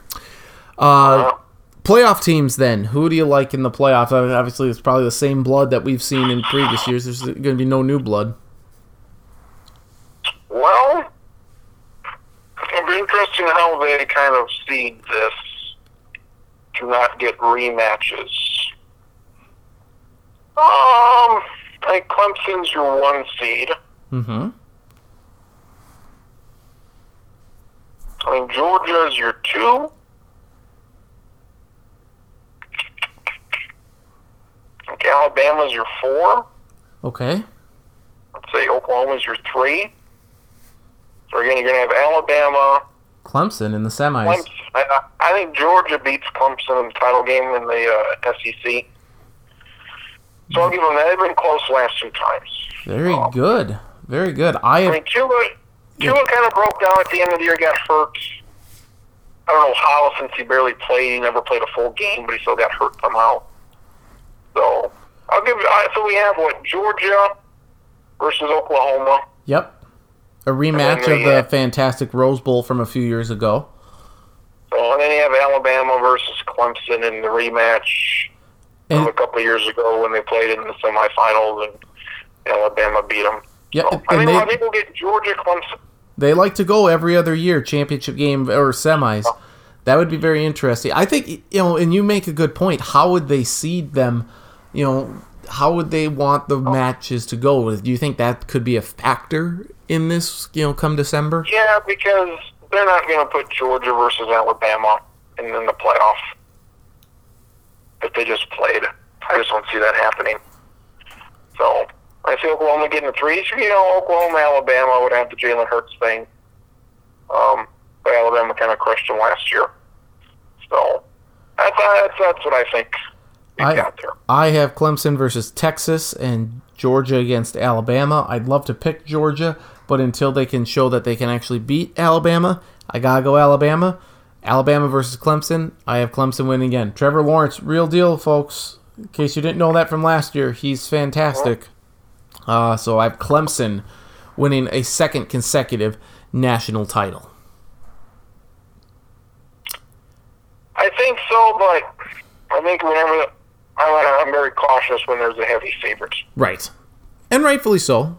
I mean, they do have a difficult. You know, they have back-to-back difficult games. Uh, home against Texas A&M in week two, and then they're at Syracuse the next week. And Syracuse is a good team. Oh, That's I, I'm I'm done with A&M. I think A and M might probably lose four times. okay. I'm so tired. I, I, I'm they, they got a lot of money. They're making good moves, but it's just they're just not better than than those SEC teams. I don't like them because they stole Buzz Williams from Virginia Tech. Oh shit! So what a son of a gun. Well, we can talk college basketball later, though. That's coming up here very uh, soon. Uh, your final prediction then for the Jackrabbits. Um, Uh, do you think that you say they will lose to Minnesota at most by most ten to fourteen points? Is that uh, your final answer there? Yeah. 30, 17, something like that. Okay, and then and then overall for the season, I think they they are going to compete with North Dakota State all year long. I think both teams probably finished like nine and three. Uh, J'Bore Gibbs, he's the he's the quarterback for the Jacks, the, the true freshman. That's a lot of pressure, but he's got a lot of playmakers around him. And this, arguably, I mean, it, it's weird to say, but the expectations for SDSU this year are perhaps higher than when they had Goedert, Wieneke, and Christion, and that's that seems unreal. Maybe. I don't know if any of these guys are NFL guys like that, but they're but they're very good. I think they go ten and two. I think they lose to North Dakota State at home. I think they lose to Minnesota. They should win everywhere else. The road schedule is an embarrassment, it's an every other year thing. They're at Yep. Indiana State, Missouri State, and USD in Youngstown. They should they should win all those games. Yep. So I think ten and two. Probably get a top four seed, maybe. Probably in another, I would say, third year. Semi-final, probably losing Fargo or somewhere else. So, I hope that's not the case. I hope it's not, but well, we'll that's see. what I think.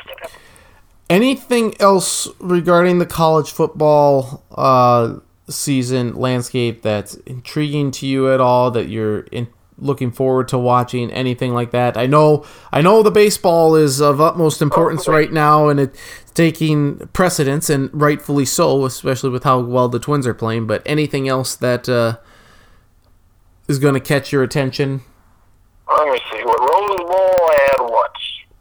Washington versus ohio state i think Sure, that, that makes sense. Washington, Ohio State.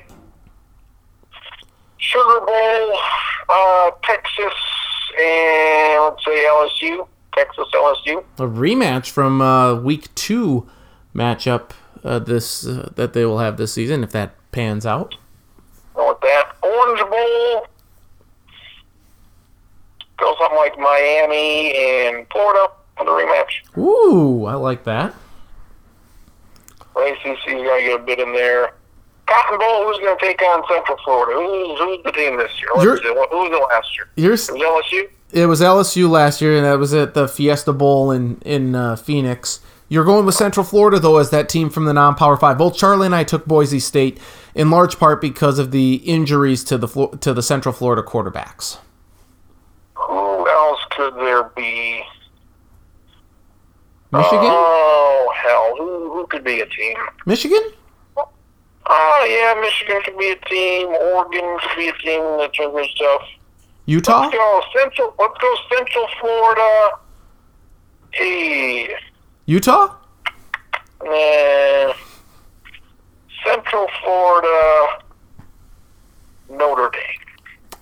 Very good. Very good. So Central Florida, Notre Dame, Cotton Bowl. Very good. Well, uh, Grins, I appreciate it as always. I know you want to talk the baseball. Uh, the the Sports Block podcast will return in uh, its normally scheduled form here in a, a couple weeks. We gotta get through the move here. Gotta gotta get Where this. are we in the move process? Well, we are moving on Friday, August 30th. That is the official date. So we will be St. Cloud residents as of August 30th. Oh, there we go. So right before Labor Day weekend. So we'll get that all done and uh, get everything settled and situated. And the Sports Block podcast will resume either that next week or the following week. But uh, the Twins will be in it, so don't worry. We'll have plenty of baseball to discuss. Oh, yes. The baseball. Yes. Very good. Always appreciate the time, my friend. You have yourself a great uh, rest of the week, and I'll talk to you soon. All right, I'll see you later. Travis Kriens joining us here, Sports Block Podcast. Appreciate his time, perspective as always. Shorter, shorter edition with him today because it's just or this week because it's just the college football that we're talking about. So you heard him. He has Georgia beating Clemson in the national championship game. I have Clemson, Alabama. Charlie did as well. We'll have everything for you here. I hope you enjoyed this week's edition of the Sports Block podcast, the college football season preview edition of the Sports Block podcast. Uh, we will be coming out with the SDSU podcast, hopefully, uh, if I can get Matt Zimmer from the Argus Leader to join me for a few minutes to preview the upcoming season for the Jackrabbits. We will do that in, in more in earnest on that podcast. We'll do an NFL season preview podcast as well. It will not be nearly as long as this, uh, but that will be coming out, and then sometime, probably middle, uh, the second week in September, we'll get back to the normally scheduled Sports Block podcast. So I appreciate you listening to this special edition, this college football season preview podcast. I hope hopefully you enjoyed it. Hopefully you, you took something out of it. Who are your four playoff teams? Let me know at ND Stacken on Twitter, Facebook, Nathan Stacken. Podcast.com is where we get the podcast here lined up on online for you. So for Travis and Charlie, Jeff, uh, greased up deaf guy, um, Peter Griffin, uh, JJ from Criminal Minds, everyone. And uh, Holy Nutmeg, John, head coach John Stiegelmeier. I'm Nathan Stacken saying thank you very much for listening to this special edition of the Sports Block Podcast, the college football season preview for year 2019 2020. Should be a great season, everyone. Enjoy all the college football. We'll be back soon with another edition of the Sports Block Podcast. Again, SDSU podcast will be coming here soon. We'll also have the uh, the NFL season preview before we get back into regularly scheduled programming. So, again, Travis, Charlie, everyone, I'm Nathan. Thank you for listening to, to this college football season preview podcast of the Sports Block Podcast. Enjoy the college football, everyone.